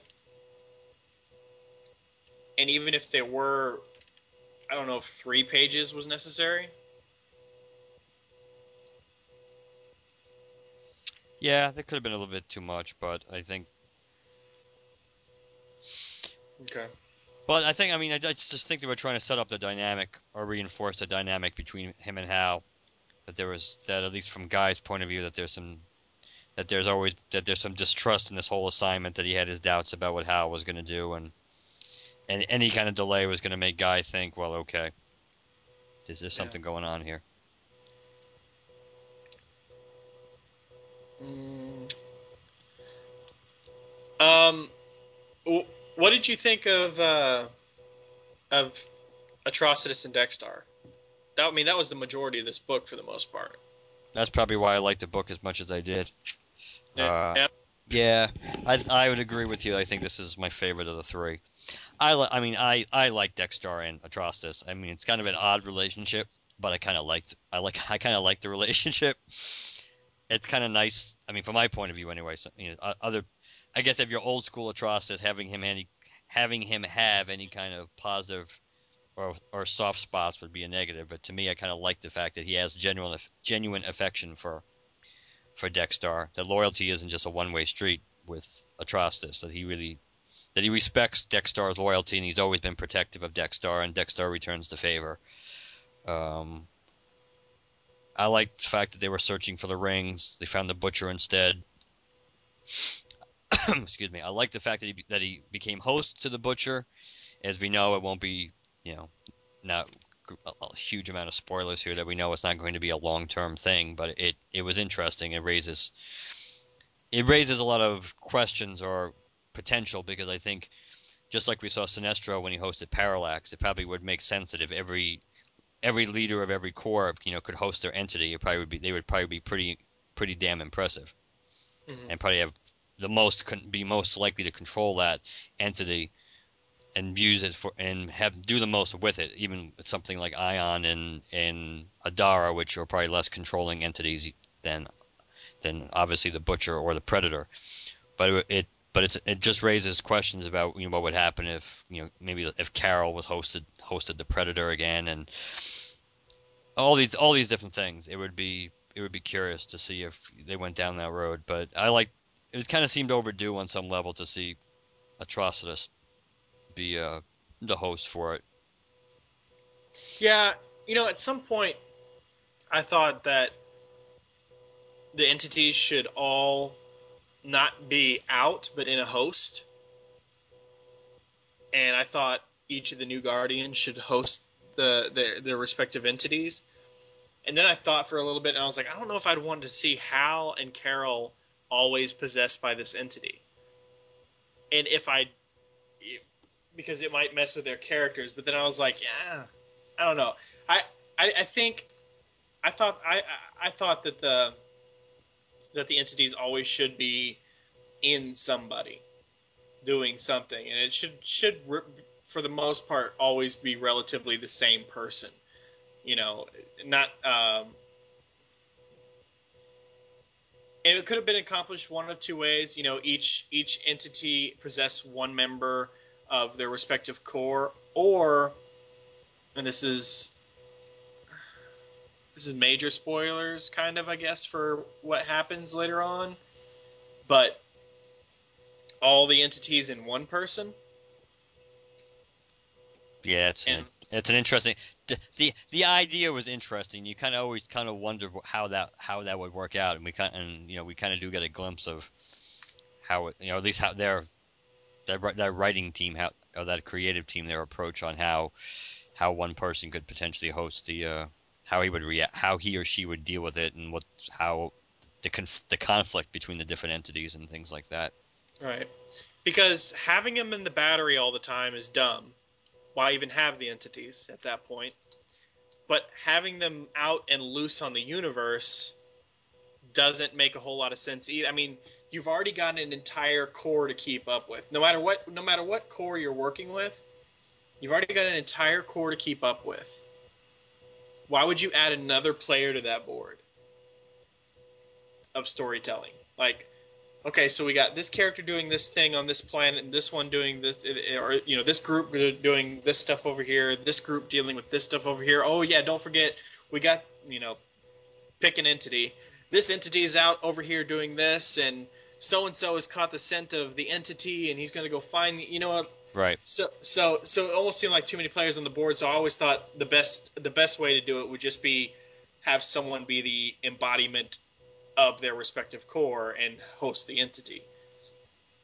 So I was happy when I saw Atrocitus, you know, take on that mantle because I thought he always should have it. But I never thought the that possessing an entity should change your look too much. And speaking of that, what did you think of the way Atrocitus looks when he takes on the power of the Butcher? Yeah, I'm not really sure about the feet. I don't know. I don't know if the hooves do anything for me. I don't mind the horns. The thorns. I, I kind of like the horns, but I don't. Yeah, I probably would have gone with the with the with the hooves there, but or the t- the, the tail's kind of cute, so I don't know about that. you say the tail's cute? Yeah, it just kind of seems so out of place for Atrocitus in general, but hey, he and Dex-Starr can have something in common. But uh, I think I like the look of the of the the Butcher a little better in the Green Lantern issue, though. Off the top of my head, I can't entirely remember how they how the, how he looked. But I think I like I think I like that a little better than Atrocitus. But Yeah, I don't remember specifically either. It was cool. I mean, and I, I do like the interaction, like we were talking about earlier, with him and Dex-Starr, um, particularly when he sees the ring on Dex-Starr's uh, Dex-Starr's uh, tail and then abstains from taking it. right, That was, yeah, was I, cool. th- I, that was that was a good um that was a good moment of you can make the case whether it was subtle or not, but I thought it was a good look within of uh, Atrocitus that, you got a kind of glimpse inside of Atrocitus that it would have been real easy for him to take the ring and move on move on to his goal, which is getting revenge on Guy Gardner, and, and he probably and he probably could justify it in in the sense that oh you know he's Dex-Starr saved me so I could carry on my mission yada yada he could have probably he probably could have justified it that way more but yet he he didn't he was able to again he was able to pull back and I Yeah. kind of like that Yeah, that was cool. Particular, you know, partic- particularly not because it was all on him. Like if if Dex-Starr had seen him and started fighting back, or you know something like that, that'd be one thing. But Dex-Starr never notices. no because he's too happy with his eyes closed being petted so he's just being Yeah. so yeah he was complete he was absolutely completely vulnerable so the fact that the fact that Dex-Starr that Atrocitus was able to rein in those instincts that that was that I thought that yeah I thought that was a nice little look inside what's making him tick these days so Now, th- yeah, this was my favorite of the three thus far. I enjoyed it, particularly the Dex-Starr stuff, um, the Dex-Starr and uh, Atrocitus uh, side of the story. The other than the uh, Hal's not coming for me, or Hal come get me, hey Hal's not coming for me stuff. Didn't the other stuff on Atrocitus feel kind of pointless? I mean, not on Atrocitus, on Ysmault. for the most part it just felt like I, I and I guess what this two two pages, two or three. No, that's the rest of the stuff. Stephanie Ysmault is um, guy and Hal Guy and Hal. Now I know it's I know it's just two two pages, but still, did, didn't that just feel utterly like there was there there was nothing there, right? There's there's nothing there, right? Right. There is. Uh, you know, it's just like okay, we have the ships. You know, what are we going to do with it? What do we need? The only thing you can make a case for that again, it was establishing, especially with Zox and um and Guy, their relationship. That just the fact that you know he was he wanted to work on the ship and he kind of felt based on the previous dynamics of leadership that he pretty much had to ask for permission or pay the price later and guy pretty much says you don't need you want to do it, you know, you want to fix it, fix it. You don't need to ask me to do it. And so uh, that part, I, that part, I, that part, I kind of liked. I, but you're right. For the most part, there wasn't anything of really of true, imp, true importance or relevance. It was kind of like almost like can't. I hesitate to say it was take. It was a waste of space, but it, it was more like it was just simply to remind us about everything that's happened in the previous issues and the fact that you know guys leading the corps. That's pretty much what those other issues and panels were for, other than when he was talking to Hal. Yeah. I guess I just I honest I don't. Maybe the pages with Zox.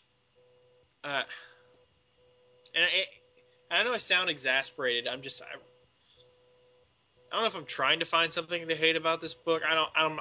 I, I like I said, this is my favorite of three issues. I just with what with how bad the first 20 issues were, I think I should be blown out of the water by this, is what I'm saying.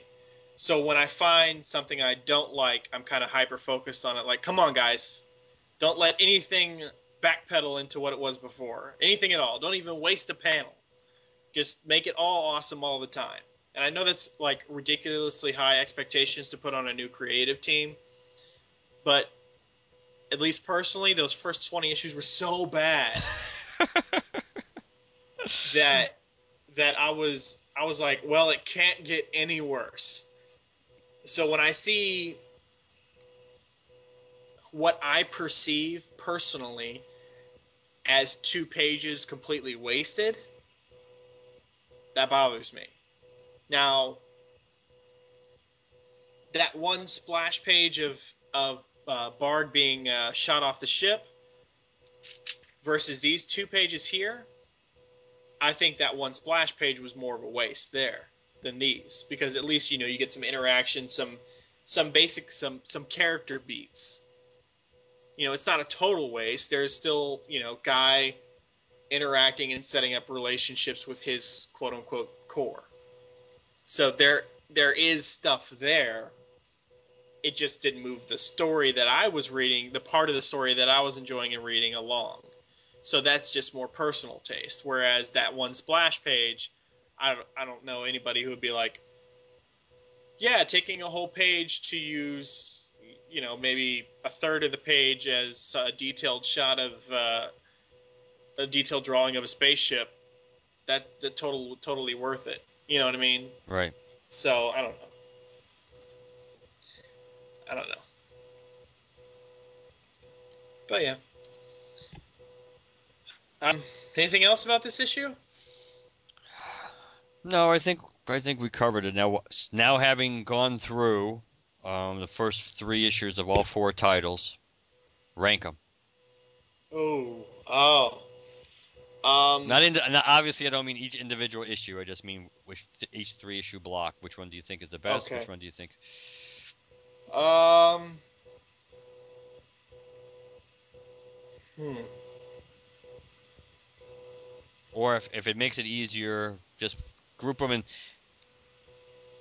Put them in groups. Like uh, which which two which two do you like them? Which two did you like the best, and which two did you like the least? Or if you don't want to actually go through rank them one through four, if it makes it easier for you, just to, to group them and just generally. Generally, I'm gonna do that. I'm gonna do two groups. Um, the positive 50% is going to be New Guardians and Green Lantern, and the the negative uh, 50% is going to be Green Lantern Corps and Red Lanterns. Now, I will not deny that Red Lanterns being in the bottom is probably more to do with a default reaction and carrying a lot of baggage over from Red Lanterns. I'm not saying that reading Red Lanterns, I had now my entire opinion of it is influenced by those previous issues. What I'm saying is it's going to take time to get me to forget. it's gonna I need never forget, never I- forget. the wounds heal but the scars remain. Yes. so basically forgetting forgetting all that was wrong with the first 20 issues of Red Lanterns, which was is, is hard enough. But what I said earlier about what I want to see from not just Red Lanterns, but any book that focuses on another corps, I want to see what makes this corps tick. What, who is this corps? Who, what, what do they do when they're not having to deal with other corps all the time? You know, what do they do? What, like you said earlier, you know, jokingly, but it makes sense. What is their mission statement, and how do they go about carrying it out? That's what I want to see from this book. When I start to get that feeling, when I, you know, read this book, and, and, and I will continue reading it and not be adverse to the idea of it, because this is better. This is leaps and bounds better than what it was before.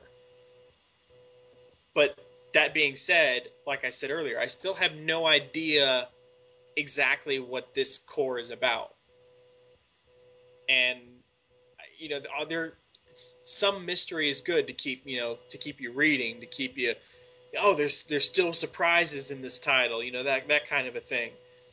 But I'd still like to get some sort of basic idea and the in the Red Lantern Corps doing what the Red Lantern Corps would normally do if they weren't dealing with you know Relic over here and the Third Army over here and the First Lantern and Atrocitus's vendetta against the Guardians, clouding everybody else's personal vendettas, you know, all that kind of stuff.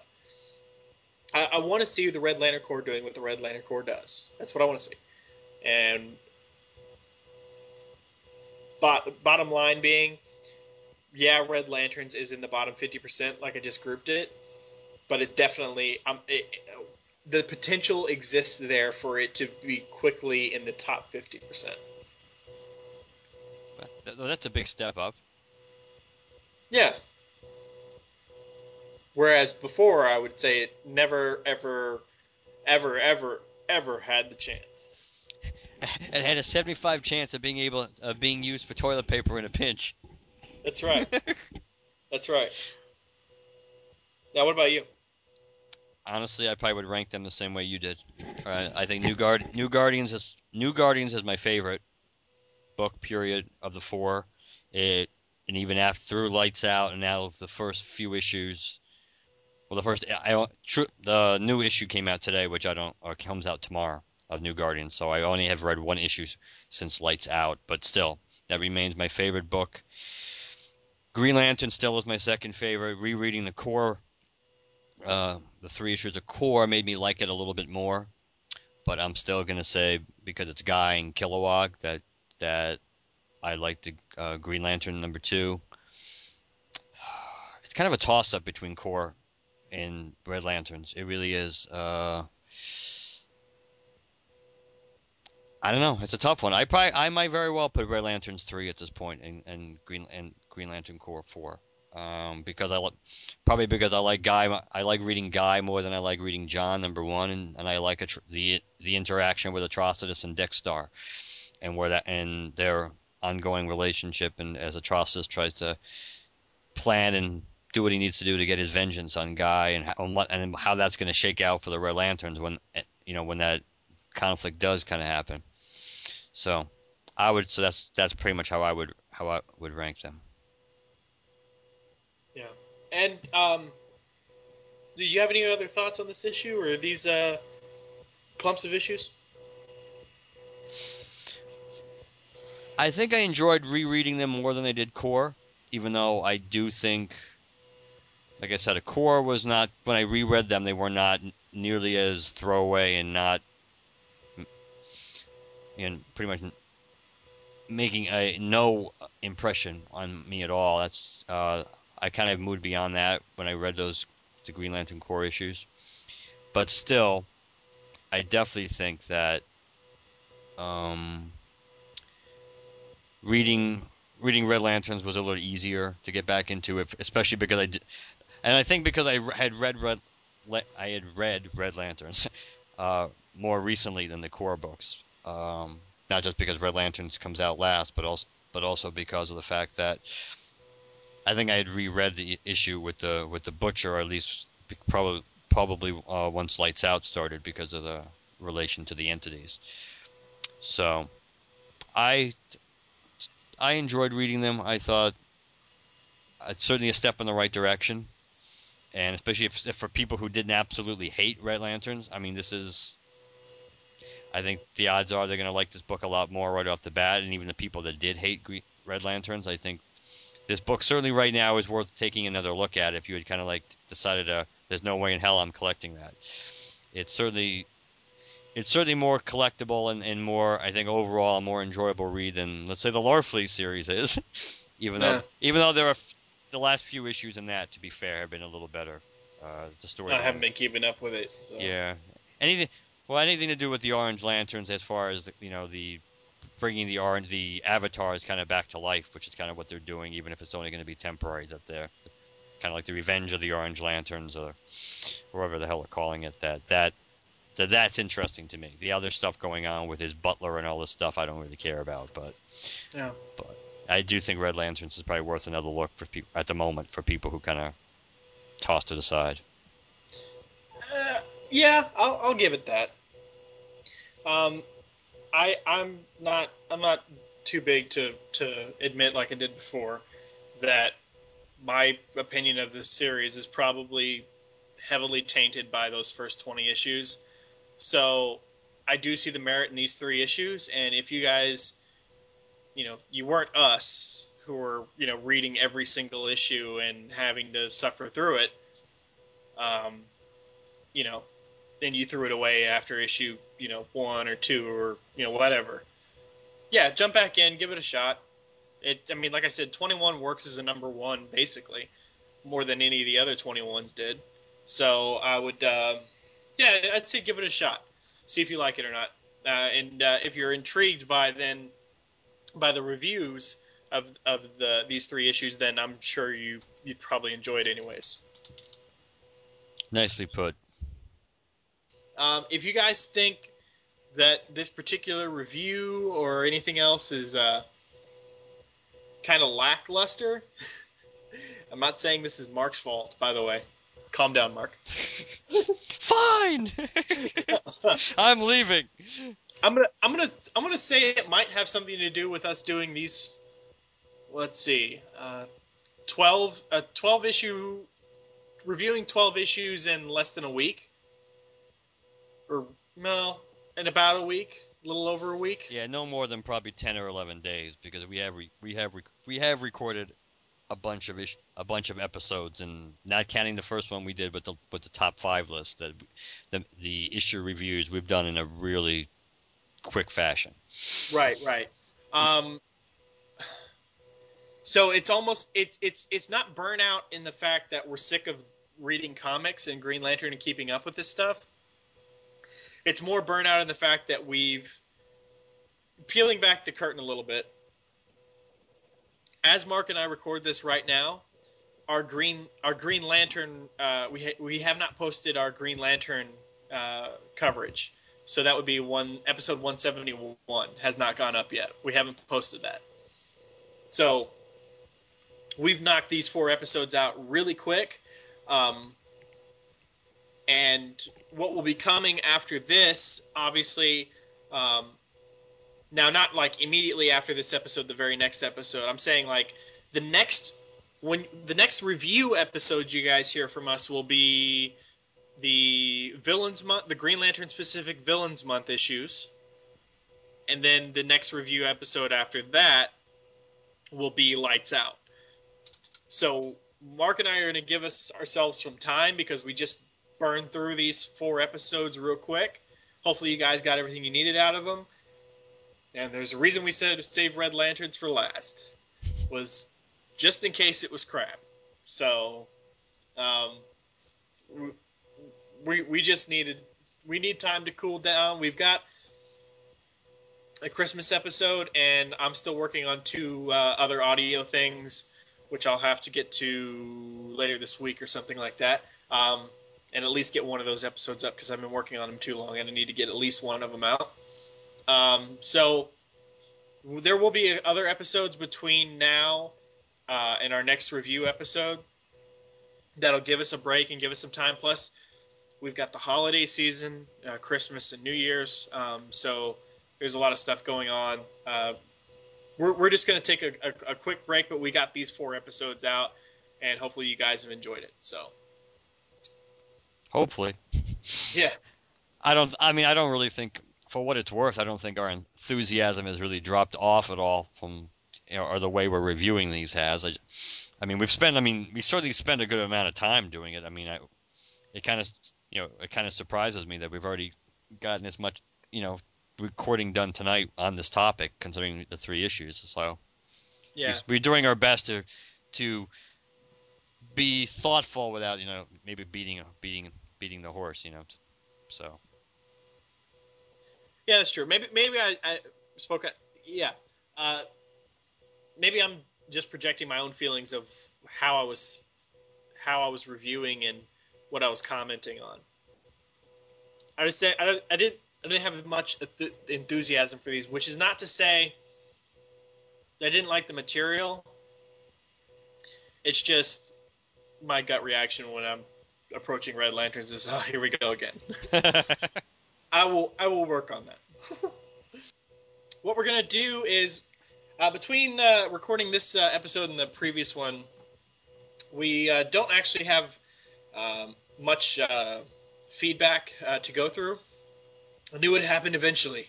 Um, actually, nothing on Twitter. And Mark, you said no emails, right? Right, I checked it before. The, the last email was the one we read last time. Okay. Uh, so um, we're just gonna do. We're kind of kind of going to evolve a uh, uh, a Facebook post slash uh, forum post I made into a little bit of uh, a, a, quick discussion uh, between Mark and myself that would would definitely involve you guys. Um, I know a lot of our listeners are not members of our forum, and that's okay. But when we want to try and keep track of something like this, and uh, I promise I'll tell you what we're talking about in you know any minute now. um, the forum is probably the easier the easier way to go about it, rather than tracking hashtags or you know posts on various uh, social media sites. So we're going to mention it here so you guys have a chance to actually not just you know interact and you know respond to us via social media, but actually write into the show via email and uh, maybe uh, do voicemails uh, too. Because, uh, well, might as well say it because I've been saying, you know, dancing around it this entire time. Basically, what do you guys want to hear from the Lantern Cast? We had a forum uh, before the forum we have now. Actually, the forum we have now used to be our temporary forum in case our main forum crashed, uh, which it did but on that old forum, there was a, a, thread called "What do you want to hear on the Lantern Cast?" and people throughout the years have been posting ideas for stuff we should cover. And at one point, I had gone through that entire thread, made a note of everything everyone wanted, uh, and then posted on, uh, again on that thread with everything, a list of everything everyone wanted and if the the Lantern Cast had ended up covering it, I included a link to the episode. And if we never ended up doing it, a running list of what the Lantern, what listeners wanted that the Lantern Cast still had to cover. That forum crashed, therefore that list was lost. But to my knowledge, because Jim and Dan and I used to have, you know, like Facebook messages back and forth about what we'd be covering, and I found an old message on Facebook in which we were talking about some of the listener suggestions. You know, some of them were Rebirth, the Alan Scott uh, Spotlight, the Sinestro Spotlight. To the best of my memory, the only thing the Lantern Cast has left of that original list is the Sinestro Corps War uh, Spotlight slash review slash whatever you want to call it. Um, that'll be coming. Um, it, it's we don't Mark and I don't even have like a set date for when we're going to record that, but it is on our list of we want to get to it soon. But since we're going into 2014, and since Mark and I are the new co-host team for the the show, it's a, as good a time as any to restart that list up. So I posted uh, basically that question on our forum and on our Facebook page of what do you guys want to hear from us. Um, and we already got a couple of responses. Uh, Mark, you said we had one on Facebook. Yes, now I have to find it again, but basically, it had to do with more. Actually, I think simply put, it had to do with more issue reviews, more storyline reviews, and product product um, or toy reviews, I believe, something along those lines, a merchandise review. So that's kind of that's kind of in our wheelhouse to begin with. So I that's pretty much going to be stuff that you absolutely we're going to be doing. There's no doubt about that. We're going to be const- going to be we're definitely going to be doing more more more issue based uh, episodes. Uh, we, we, certainly have proven that over the last two weeks. yeah. Just to just to catch up. But yeah, more storyline reviews or toy reviews. That was that's what Sam said over in in uh, Facebook. And uh, toy reviews. I mean, that's more up your alley. What do you? We've we've never actually done toy reviews, so what do you? I mean. Well, I think that to me that kind of goes along with maybe the product of the week thing that we were doing for a while last year, and we kind of went off the you know kind of went off the rails. I mean, I think there was I think we saw it a few more product product of the weeks that I actually there was at least one I'm pretty sure I submitted that never got that never got put on the site because Okay. I think I did like the same. I'm, I have to go. We have to. I have to go back and see which ones were up there. But I'm, I think there were there were one or two that I finished that were never that never made it. I think one maybe I submitted, and there was another one I had written but never typed up because we were so far behind in it. But we definitely can do that. We can focus in on on some, on you know action action figures. We can do that, and not necessarily a whole episode because that's not we don't really need to do that all the time. But I I would also consider that to me anyway the toy reviews I would consider that more like a merchandise a general. It could be applied to merchandising, so we could talk about whether it's the, new power, power batteries, whether it's statues, things that come out, and things that are being solicited, and especially when they do come out, we can talk about it more. Maybe even, you know, even maybe shirt, t-shirts and things like that, which we may talk about if they if they're solicited in uh, previews, we can talk about it. But even when it as we probably will, but also when they come out, we can do reviews on some of those things. So. Right. But I think overall, that's certainly something that we can definitely, like I responded, we can absolutely say there's no doubt they'll be, you know, our listeners will be getting that from us. So that's Right. so that's good. Uh, and then over on our forum, uh, Jimbo Ritter 1993 said, uh, "I think we need more Green Lantern commentaries from you guys." Um, I don't know if uh, I'm pretty sure that's a new listener or someone we haven't heard from before, or someone from Twitter or something, uh, because uh, I saw Jimbo and I was like, I wonder if Jim created like a fake account and he's going to be using it to mess with us. Oh. And then and then I was like, Jim's too lazy. Um, so yeah. Uh, and then I I think as far as commentaries go, I think that's that that was something that was on our list of stuff to do. And I think Mark, you and I have talked about doing it, right? Yes, we have. Okay, so we're going to be doing them at some point. It's just a matter of you know when we have time to, because a commentary kind of involves. Okay, so we record on Skype, and because of our various work schedules, we usually record in the evening, and usually later in the evening because Mark's on uh, East Coast, I'm in Central, um, Central Standard Time Zone.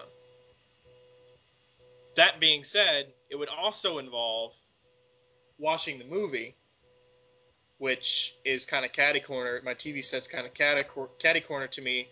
Uh, so we also would then have to make sure we're syncing up. And then what, like if we're watching the Green Lantern movie, not the Emerald Knights, are we going to be doing the extended cut or no, or you know that kind of a thing. So there's variables that go into it a little more planning would have to take place. Um, but it is coming. It's just a matter of when. Uh, so I think all we have to do of commentaries would be Emerald uh, Emerald Knights, the animated movie, and um, Green Lantern, the movie itself. Uh, I'm sure people would want to hear the commentary on the latter rather than the former. Um, but you know, just it's just a matter of when when we can get to it and how. Um, I know there was an idea kicked around at one point of maybe doing commentary for the episodes of the animated series, but that's that's just too much. Um, there'll probably be reviews of the episodes, or maybe of like the volume, because the DVDs for the for the Green Lantern animated series released in two two volumes. So maybe like one episode reviewing that one volume, and then another episode reviewing the second volume, that kind of thing, but not commentaries. I agree. Commentary, yeah, for for for anything with episodes, for anything with you know episodes, it would be. I think it probably would be. It would probably would be overkill. Um. So, but def, but definitely for the movie, for, for the movies and the DVD releases and things like that. There's no, there's absolutely, it's it's stuff we've discussed, the stuff that from the from the beginning when we threw out episode ideas, things that we wanted to do besides the usual, you know, the things we you know we're going to do, which are the epi- the issue reviews and products and things like that, and interviews. That those were the things we had talked about early on. So it's just a matter of matter of coming up with a schedule and then probably it makes it'll be easier clearly once once we're completely caught up with all the issues, which we're not Right. yet. But once once once we're up, you know, once we're up to caught up to snuff here with everything that we that that we need to be, then it ma- then it makes it easier because then, especially since we'll go since our plan based on the previous discussion was to go back to doing the one you know the monthly issues in one episode. Like somewhere down there once we get done with lights out we'll probably be doing um like all the issue 25s together all the issue 26s together. We're not going to just keep sticking with doing all the Corps. I th- we i mean we obviously could but that's kind of what the way we plan i mean but chad and i had discussed previously unless we change it again that we Right. were going to go back to the way it was when you do all the month's books in, in one review so once we get so we still have to do lights out we still have to do you know do the 25s and the 26s are just about to finish up so it depends really how quickly we get through with that and then we'll have more openings to do special episodes too so Right. And we're, we're going to kind of try and spin those those two uh, responses back. Uh, we're not going to spend any you know super length, length uh, lengthy amount of time talking about this. We're just going to kind of do a short discussion. Um, prior to you know me and Mark doing the show, usually you know ideas would be thrown out on uh, Facebook messages or and stuff about what types of shows we want to do and when. Obviously, we won't be talking when we won't be putting out any concrete ideas, but I figured, well, why not? Uh, you, there's no reason why you guys can't know what we're hoping to do in the near future, uh, as long as you guys don't like, hey, you guys said you'd be doing this and you gave us a set date because we obviously aren't going to be doing that. We've got lots of uh, reviews to be doing, um, some other ideas like the Sinestro thing, and we actually have one idea, um, the retrospective idea. I don't want to give too much away. Um, I, I don't that we want to get to. Um, so we just thought we'd uh, Mark and I could just talk about some some ideas that we do have because I think.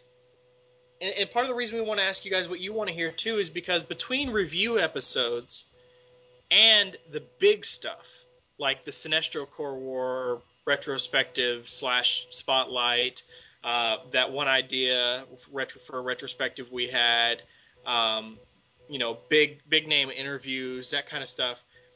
Between, you know, current issue reviews and the big stuff, where's the room for the the random crazy stuff like uh, and, and I'll just get the ball rolling here. Silver Age reviews. We used to do Silver Age stuff. We, we started with Showcase, and I think the most recent time we ever did a, a, Silver Age review was we were doing Silver Age uh, Green Lantern number one.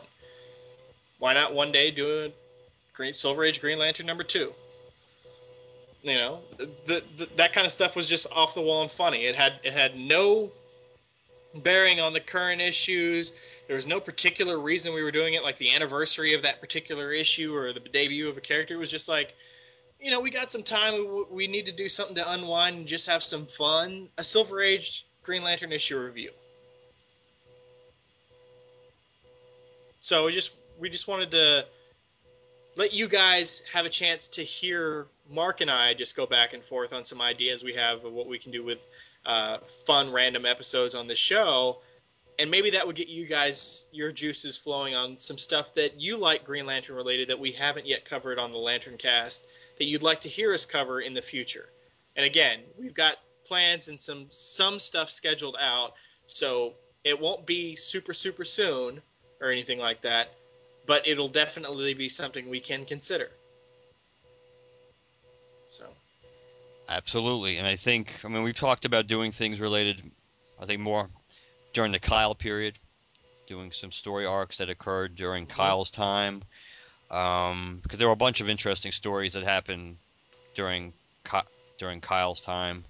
Did did they ever did they do Emerald Knights? I think I think they did once, but it was one of the lost episodes. Like I think I think Jim and Dan sat down to record uh, an episode covering Emerald Knights, but I and, and they did it, but I don't think I think they lost the audio and never re-recorded it. I think that's what that was. Because that I don't re- I don't remember the coverage of Emerald Knights. I don't off the top of my head either, and that's been that's the reason why I wanted to double check because unless it was because unless it was a rare episode in which I didn't listen to everything, but usually almost every episode, um, regardless of the topic, I would I would certainly listen to most of it, and sometimes I never got a chance to finish it depending on. What, but I tried to always you know know what listen to the topics and and play most of the time I listen to everything, but still, it's me, so I have to listen to almost everything. But Emerald Knights was a storyline that I thought would be was potential. I I still like the we've talked about the idea of doing something related to Parallax and certainly the classic Parallax, not the everything that pretty much occurred before. Um, it could be tied. It could be maybe typed or tied off with I should say, with Re- Rebirth, but everything that from Emerald Twilight Parallax through Zero Hour Parallax through things like that, because because a lot of people, I think, and even though they didn't like what happened to Hal, they liked that character. As Jim right. always likes to point out, that the that the, the potential was really there for that para, for Parallax to kind of be like a Magneto or a, a character a character that did a lot of bad things potentially, but his but his but it was hard to question his motives potentially, what he was really t- trying to accomplish. And I think mm-hmm. even, and that kind of maybe was, I believe that's kind of like where you know where what Marz kind of saw him as, and where they were going to, you know, what they were going to do with, you know, before Final Night was kind of, you know, forced down their throats. I think, as in Hal dying in it, that I think that kind of I thought they had plans, and eventually we'll find out. I thought they what their plans for Hal would have been, but that that struck me as something you know that we definitely could do. I would love to do a spotlight maybe on the graphic no- the graphic novel of Unholy Alliances, which was the Silver Surfer Green Lantern crossover, which I love that storyline. It was a very very nicely done with the with the with the way they did the team ups in the beginning. First was Hal and the Sil- Hal's Parallax and the Silver Surfer versus Thanos and Kyle, and how the teams switched as they went on, and they both had reasons to you know work together and then work against each other. It was, but a lot of things. But there were, but there were storylines you know in general that between the Kyle period because I think we all have fond memories of the Kyle period. Even if you're a Hal, even like me, I'm a primarily a Hal guy, but I became started reading Green Lantern regularly during the Kyle era. So there were lots of good storylines, including you know like uh, the you know, Parallax View with that two issue story arc with Hal and Kyle and Gant when Gant and then all that and the Justice League and everything. So, so we're open to certain topics and storylines that people like that would they would like us to to deal with, or any ret- general retrospectives on characters or storylines or time periods. We're open. We're definitely open. So let us know what you think. Yeah. Um, one thing I was kicking around and you know I'm I, I was I was thinking about keeping this idea of secret because this one involves a lot of planning and uh, a lot of a lot more participation than just me and Mark. Uh, it involves it even involves more work on James's part, um, you know, more work than I want to ask of him. But I was wondering if at some point, because one of I've always been a fan of the Lantern Cast and a listener, but one of my my first appearance on the show was an interview when I was trying to get the Green Lantern documentary made. I made a lot of contacts. I spoke to Dan DiDio himself over the phone, blah, blah, blah. But eventually it ended up getting scrapped as an idea because of Warner Brothers legal issues plus funding. Um, but I was kicking around the idea, and you know, Mark and I kind of discussed this, um, of well, why not just do an audio documentary? why not? I mean, it, it could either be one massive long episode, or it could be split up into multiple parts. And you know, if a listener wanted to take those parts and you know add images to them, you know, showing various comic pages or you know, whatever it may be, and then put it on YouTube as a video, you know, it could be whatever. But why not an audio documentary? Now, that won't be coming anytime soon because it would take a great deal of planning you, uh, and even scripting because it's a documentary. You're going to want to make sure you get your facts right, so on and so forth. Uh, maybe get audio. I'm thinking, you know, you would want to get some audio clips of interviews with various creators uh, from various places. You'd have to scour the internet for those, um, and that type of thing. Um, I'm pretty sure no one out there wants to hear me just talk about it forever, um, even if we do intersperse it with audio clips. So I wouldn't be the only one in on the uh, the uh, the documentary doing voiceover. It would be you know Mark, maybe Jim and Dan, maybe James, you know whomever. And since it's an audio documentary, there would be a great more a great deal more of audio editing. Therefore, James would have a lot more work to do. And it's just it at this point, guys. It's it's just an idea so if it doesn't ever happen, it's not James's fault or anything like that, or my fault or for not doing it. It's just a project that requires a lot of work and a lot of time. But at least we'd have a documentary in some way.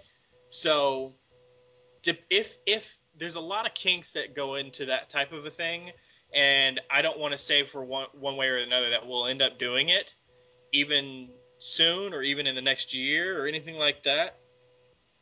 Because yeah like i said there is there is a lot more than you think that goes into something like that. Even just an audio documentary let alone a video one.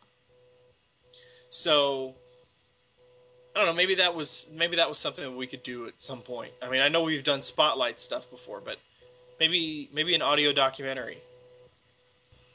So let us know what you think people Yeah, yeah, yeah. Um, and kind of along the lines of an audio documentary, I think we were kicking around the idea of doing another um, Green Lantern introduction episode. Yes, we we had definitely talked about that. More like a kind of like a primer primer in a way for people, or for yeah. characters or time periods or whatever. Yeah, the um, the Lantern cast, I think it was like episode half, one half, something like that. Um, had a uh, Green Lantern introductory type of uh, episode, but that was more. It was kind. It wasn't specifically this, but in general, that episode was kind of uh, more geared toward the people. You know, if you haven't read Green Lantern in a while, this is what's been going on. Whereas this idea is kind of if you've never read Green Lantern or never even heard of Green Lantern, here's here's what you need to know, type of thing. And although you guys listening to the Lantern Cast episode 174, yes, yes, okay, one episode 174 out there, obviously know a lot about Green Lantern already there are still people who are going to come in and be new fans um, to everything and not know the basic history. Now, I get that that would kind of be like a beta version of a Green Lantern documentary, but the reason I say it is because I had a coworker at work ask about the Lantern cast, you know, because he knows I do this, and he was asking, you know, what about it? You know, how can you have this much stuff to talk about? And I tried to give him stuff, and he was like, well, I can just listen to an episode or something. And so I gave him episode one half, and he was like, well, that was cool. It gave me information, but I've never read any Green Lantern or know much of the character at all. I mean, I saw him, you know, probably in Young Justice. I mean, not Young Justice, the the Justice League cartoon before, but I, you know, I don't know much about the character. You know, I just know black guy with a green ring and that shoots power and that's about it. It's part of the Justice League. There are going to be eventually people like that. So I thought it would be cool to have an episode that not just not only just updates people on where Green Lantern's at right now, but updates people and tells them who Green Lantern is and what the character's about. So, you know, rather than having to listen to a spotlight on Alan Scott and then you know a spotlight on Hal Jordan, and then a spotlight on Guy Gardner. Just oh, an overview, a basic overview of Green Lantern as a whole. So that might be something that, that that's coming y'all's way pretty soon. As a matter of fact, I think we're we're absolutely going to do that. It's just the the doc the audio I the audio documentary idea is just a a way more detailed, way more audibly awesome, fleshed out idea, and uh, you know activation or whatever you want to call it of of that. but we got we got tons of ideas and stuff that we want to do. A lot of those ideas are kind of big, more big picture. But uh, we want we wanted to kind of peel back the curtain a little bit and let you guys know what we have in our minds and maybe we're thinking too big and maybe we're, or maybe we're thinking too small or maybe we're thinking that every episode has to be an hour and a half long two hours long and that's what you guys want to hear from us or something. What what do you guys want to hear from us? What green lantern stuff do you like that we haven't covered or that we gotten close to covering or you know whatever it may be? What do you want to hear from us? That's the reason this podcast exists. The reason the podcast exists is because well jim wanted a podcast about green lantern and there wasn't one so he figured he'd make one but the basic gist of the idea was i'm a fan of green lantern i want to hear people talk about green lantern well if if not if one doesn't exist, I'm gonna make one. Well, what would I want to hear from a Green Lantern podcast? Is probably the first thing that Jim and Dan asked themselves when they started the show. So now we're asking you, what do you want to hear from us? Because we, we we'll just keep throwing out ideas and do what we want to do till the cows come home. Yeah, I'm from Texas. I said the phrase. Whatever, make the jokes. Um, we'll, we'll, we'll throw out all the ideas that we want and follow through on them as much as we want, but you know, you guys do interact with us on Facebook and Twitter and emails and all this stuff, but it's not, you know, like a substantial amount. It's, it's never like every episode people are like, "I love this topic." So, we're still kind of vague on what you guys actually like to hear and don't like to hear.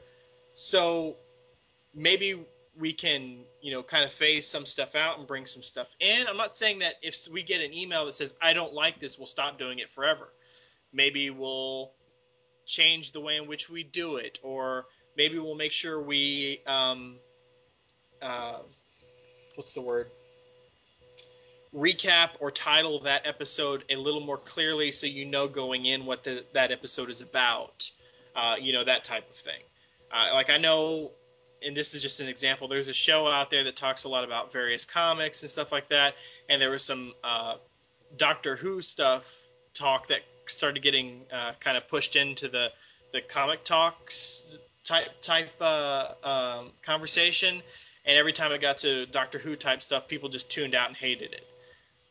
Well, they're not gonna, you know, phase out their Doctor Who talk. They like Doctor Who, and it's their show. They can do what they want with it but they started labeling it more you know we're talking about doctor who here or very clearly waiting until the end of the show to talk about doctor who you know what i mean yes so so we're not going to stop doing the stuff that we like to do just because someone else doesn't like to hear it but we might structure the episode a little differently. That way you can get what you want out of the show and not have to worry about you know fast forwarding or waiting through some of this stuff to just get to the you know the third half of the episode you know whatever maybe so i'm rambling and i'm tired and that was the idea. So hope, hopefully you guys have some ideas out there you can email us you can shoot us a voicemail uh, twitter or facebook you know what as a matter of fact mark why don't you just tell people the various ways they can reach us and i knew you were going to say that because I had because of all times when we're talking, I, I didn't have the document open yet, but I'm ready. all right, go ahead. As, as as you're talking, I'm going. Oh, he's gonna segue to me in three seconds. Like, oh, I'm, it's like I have everything open, but this. Oh no. all right. So if you would like to contact us, you can email us at lanterncast, lanterncast at gmail.com. Um, you can visit our website, lanterncast.com, and you can access our forums through that site. And you can also check out our galleries and, and other fun stuff that we have there. You can follow us on Twitter. You can like us on Facebook. Uh, Facebook supports and recognizes hashtags now, so you can use hashtag GLCast to locate us on both. We are on iTunes and Stitcher, and if you like us on iTunes, please leave a positive review.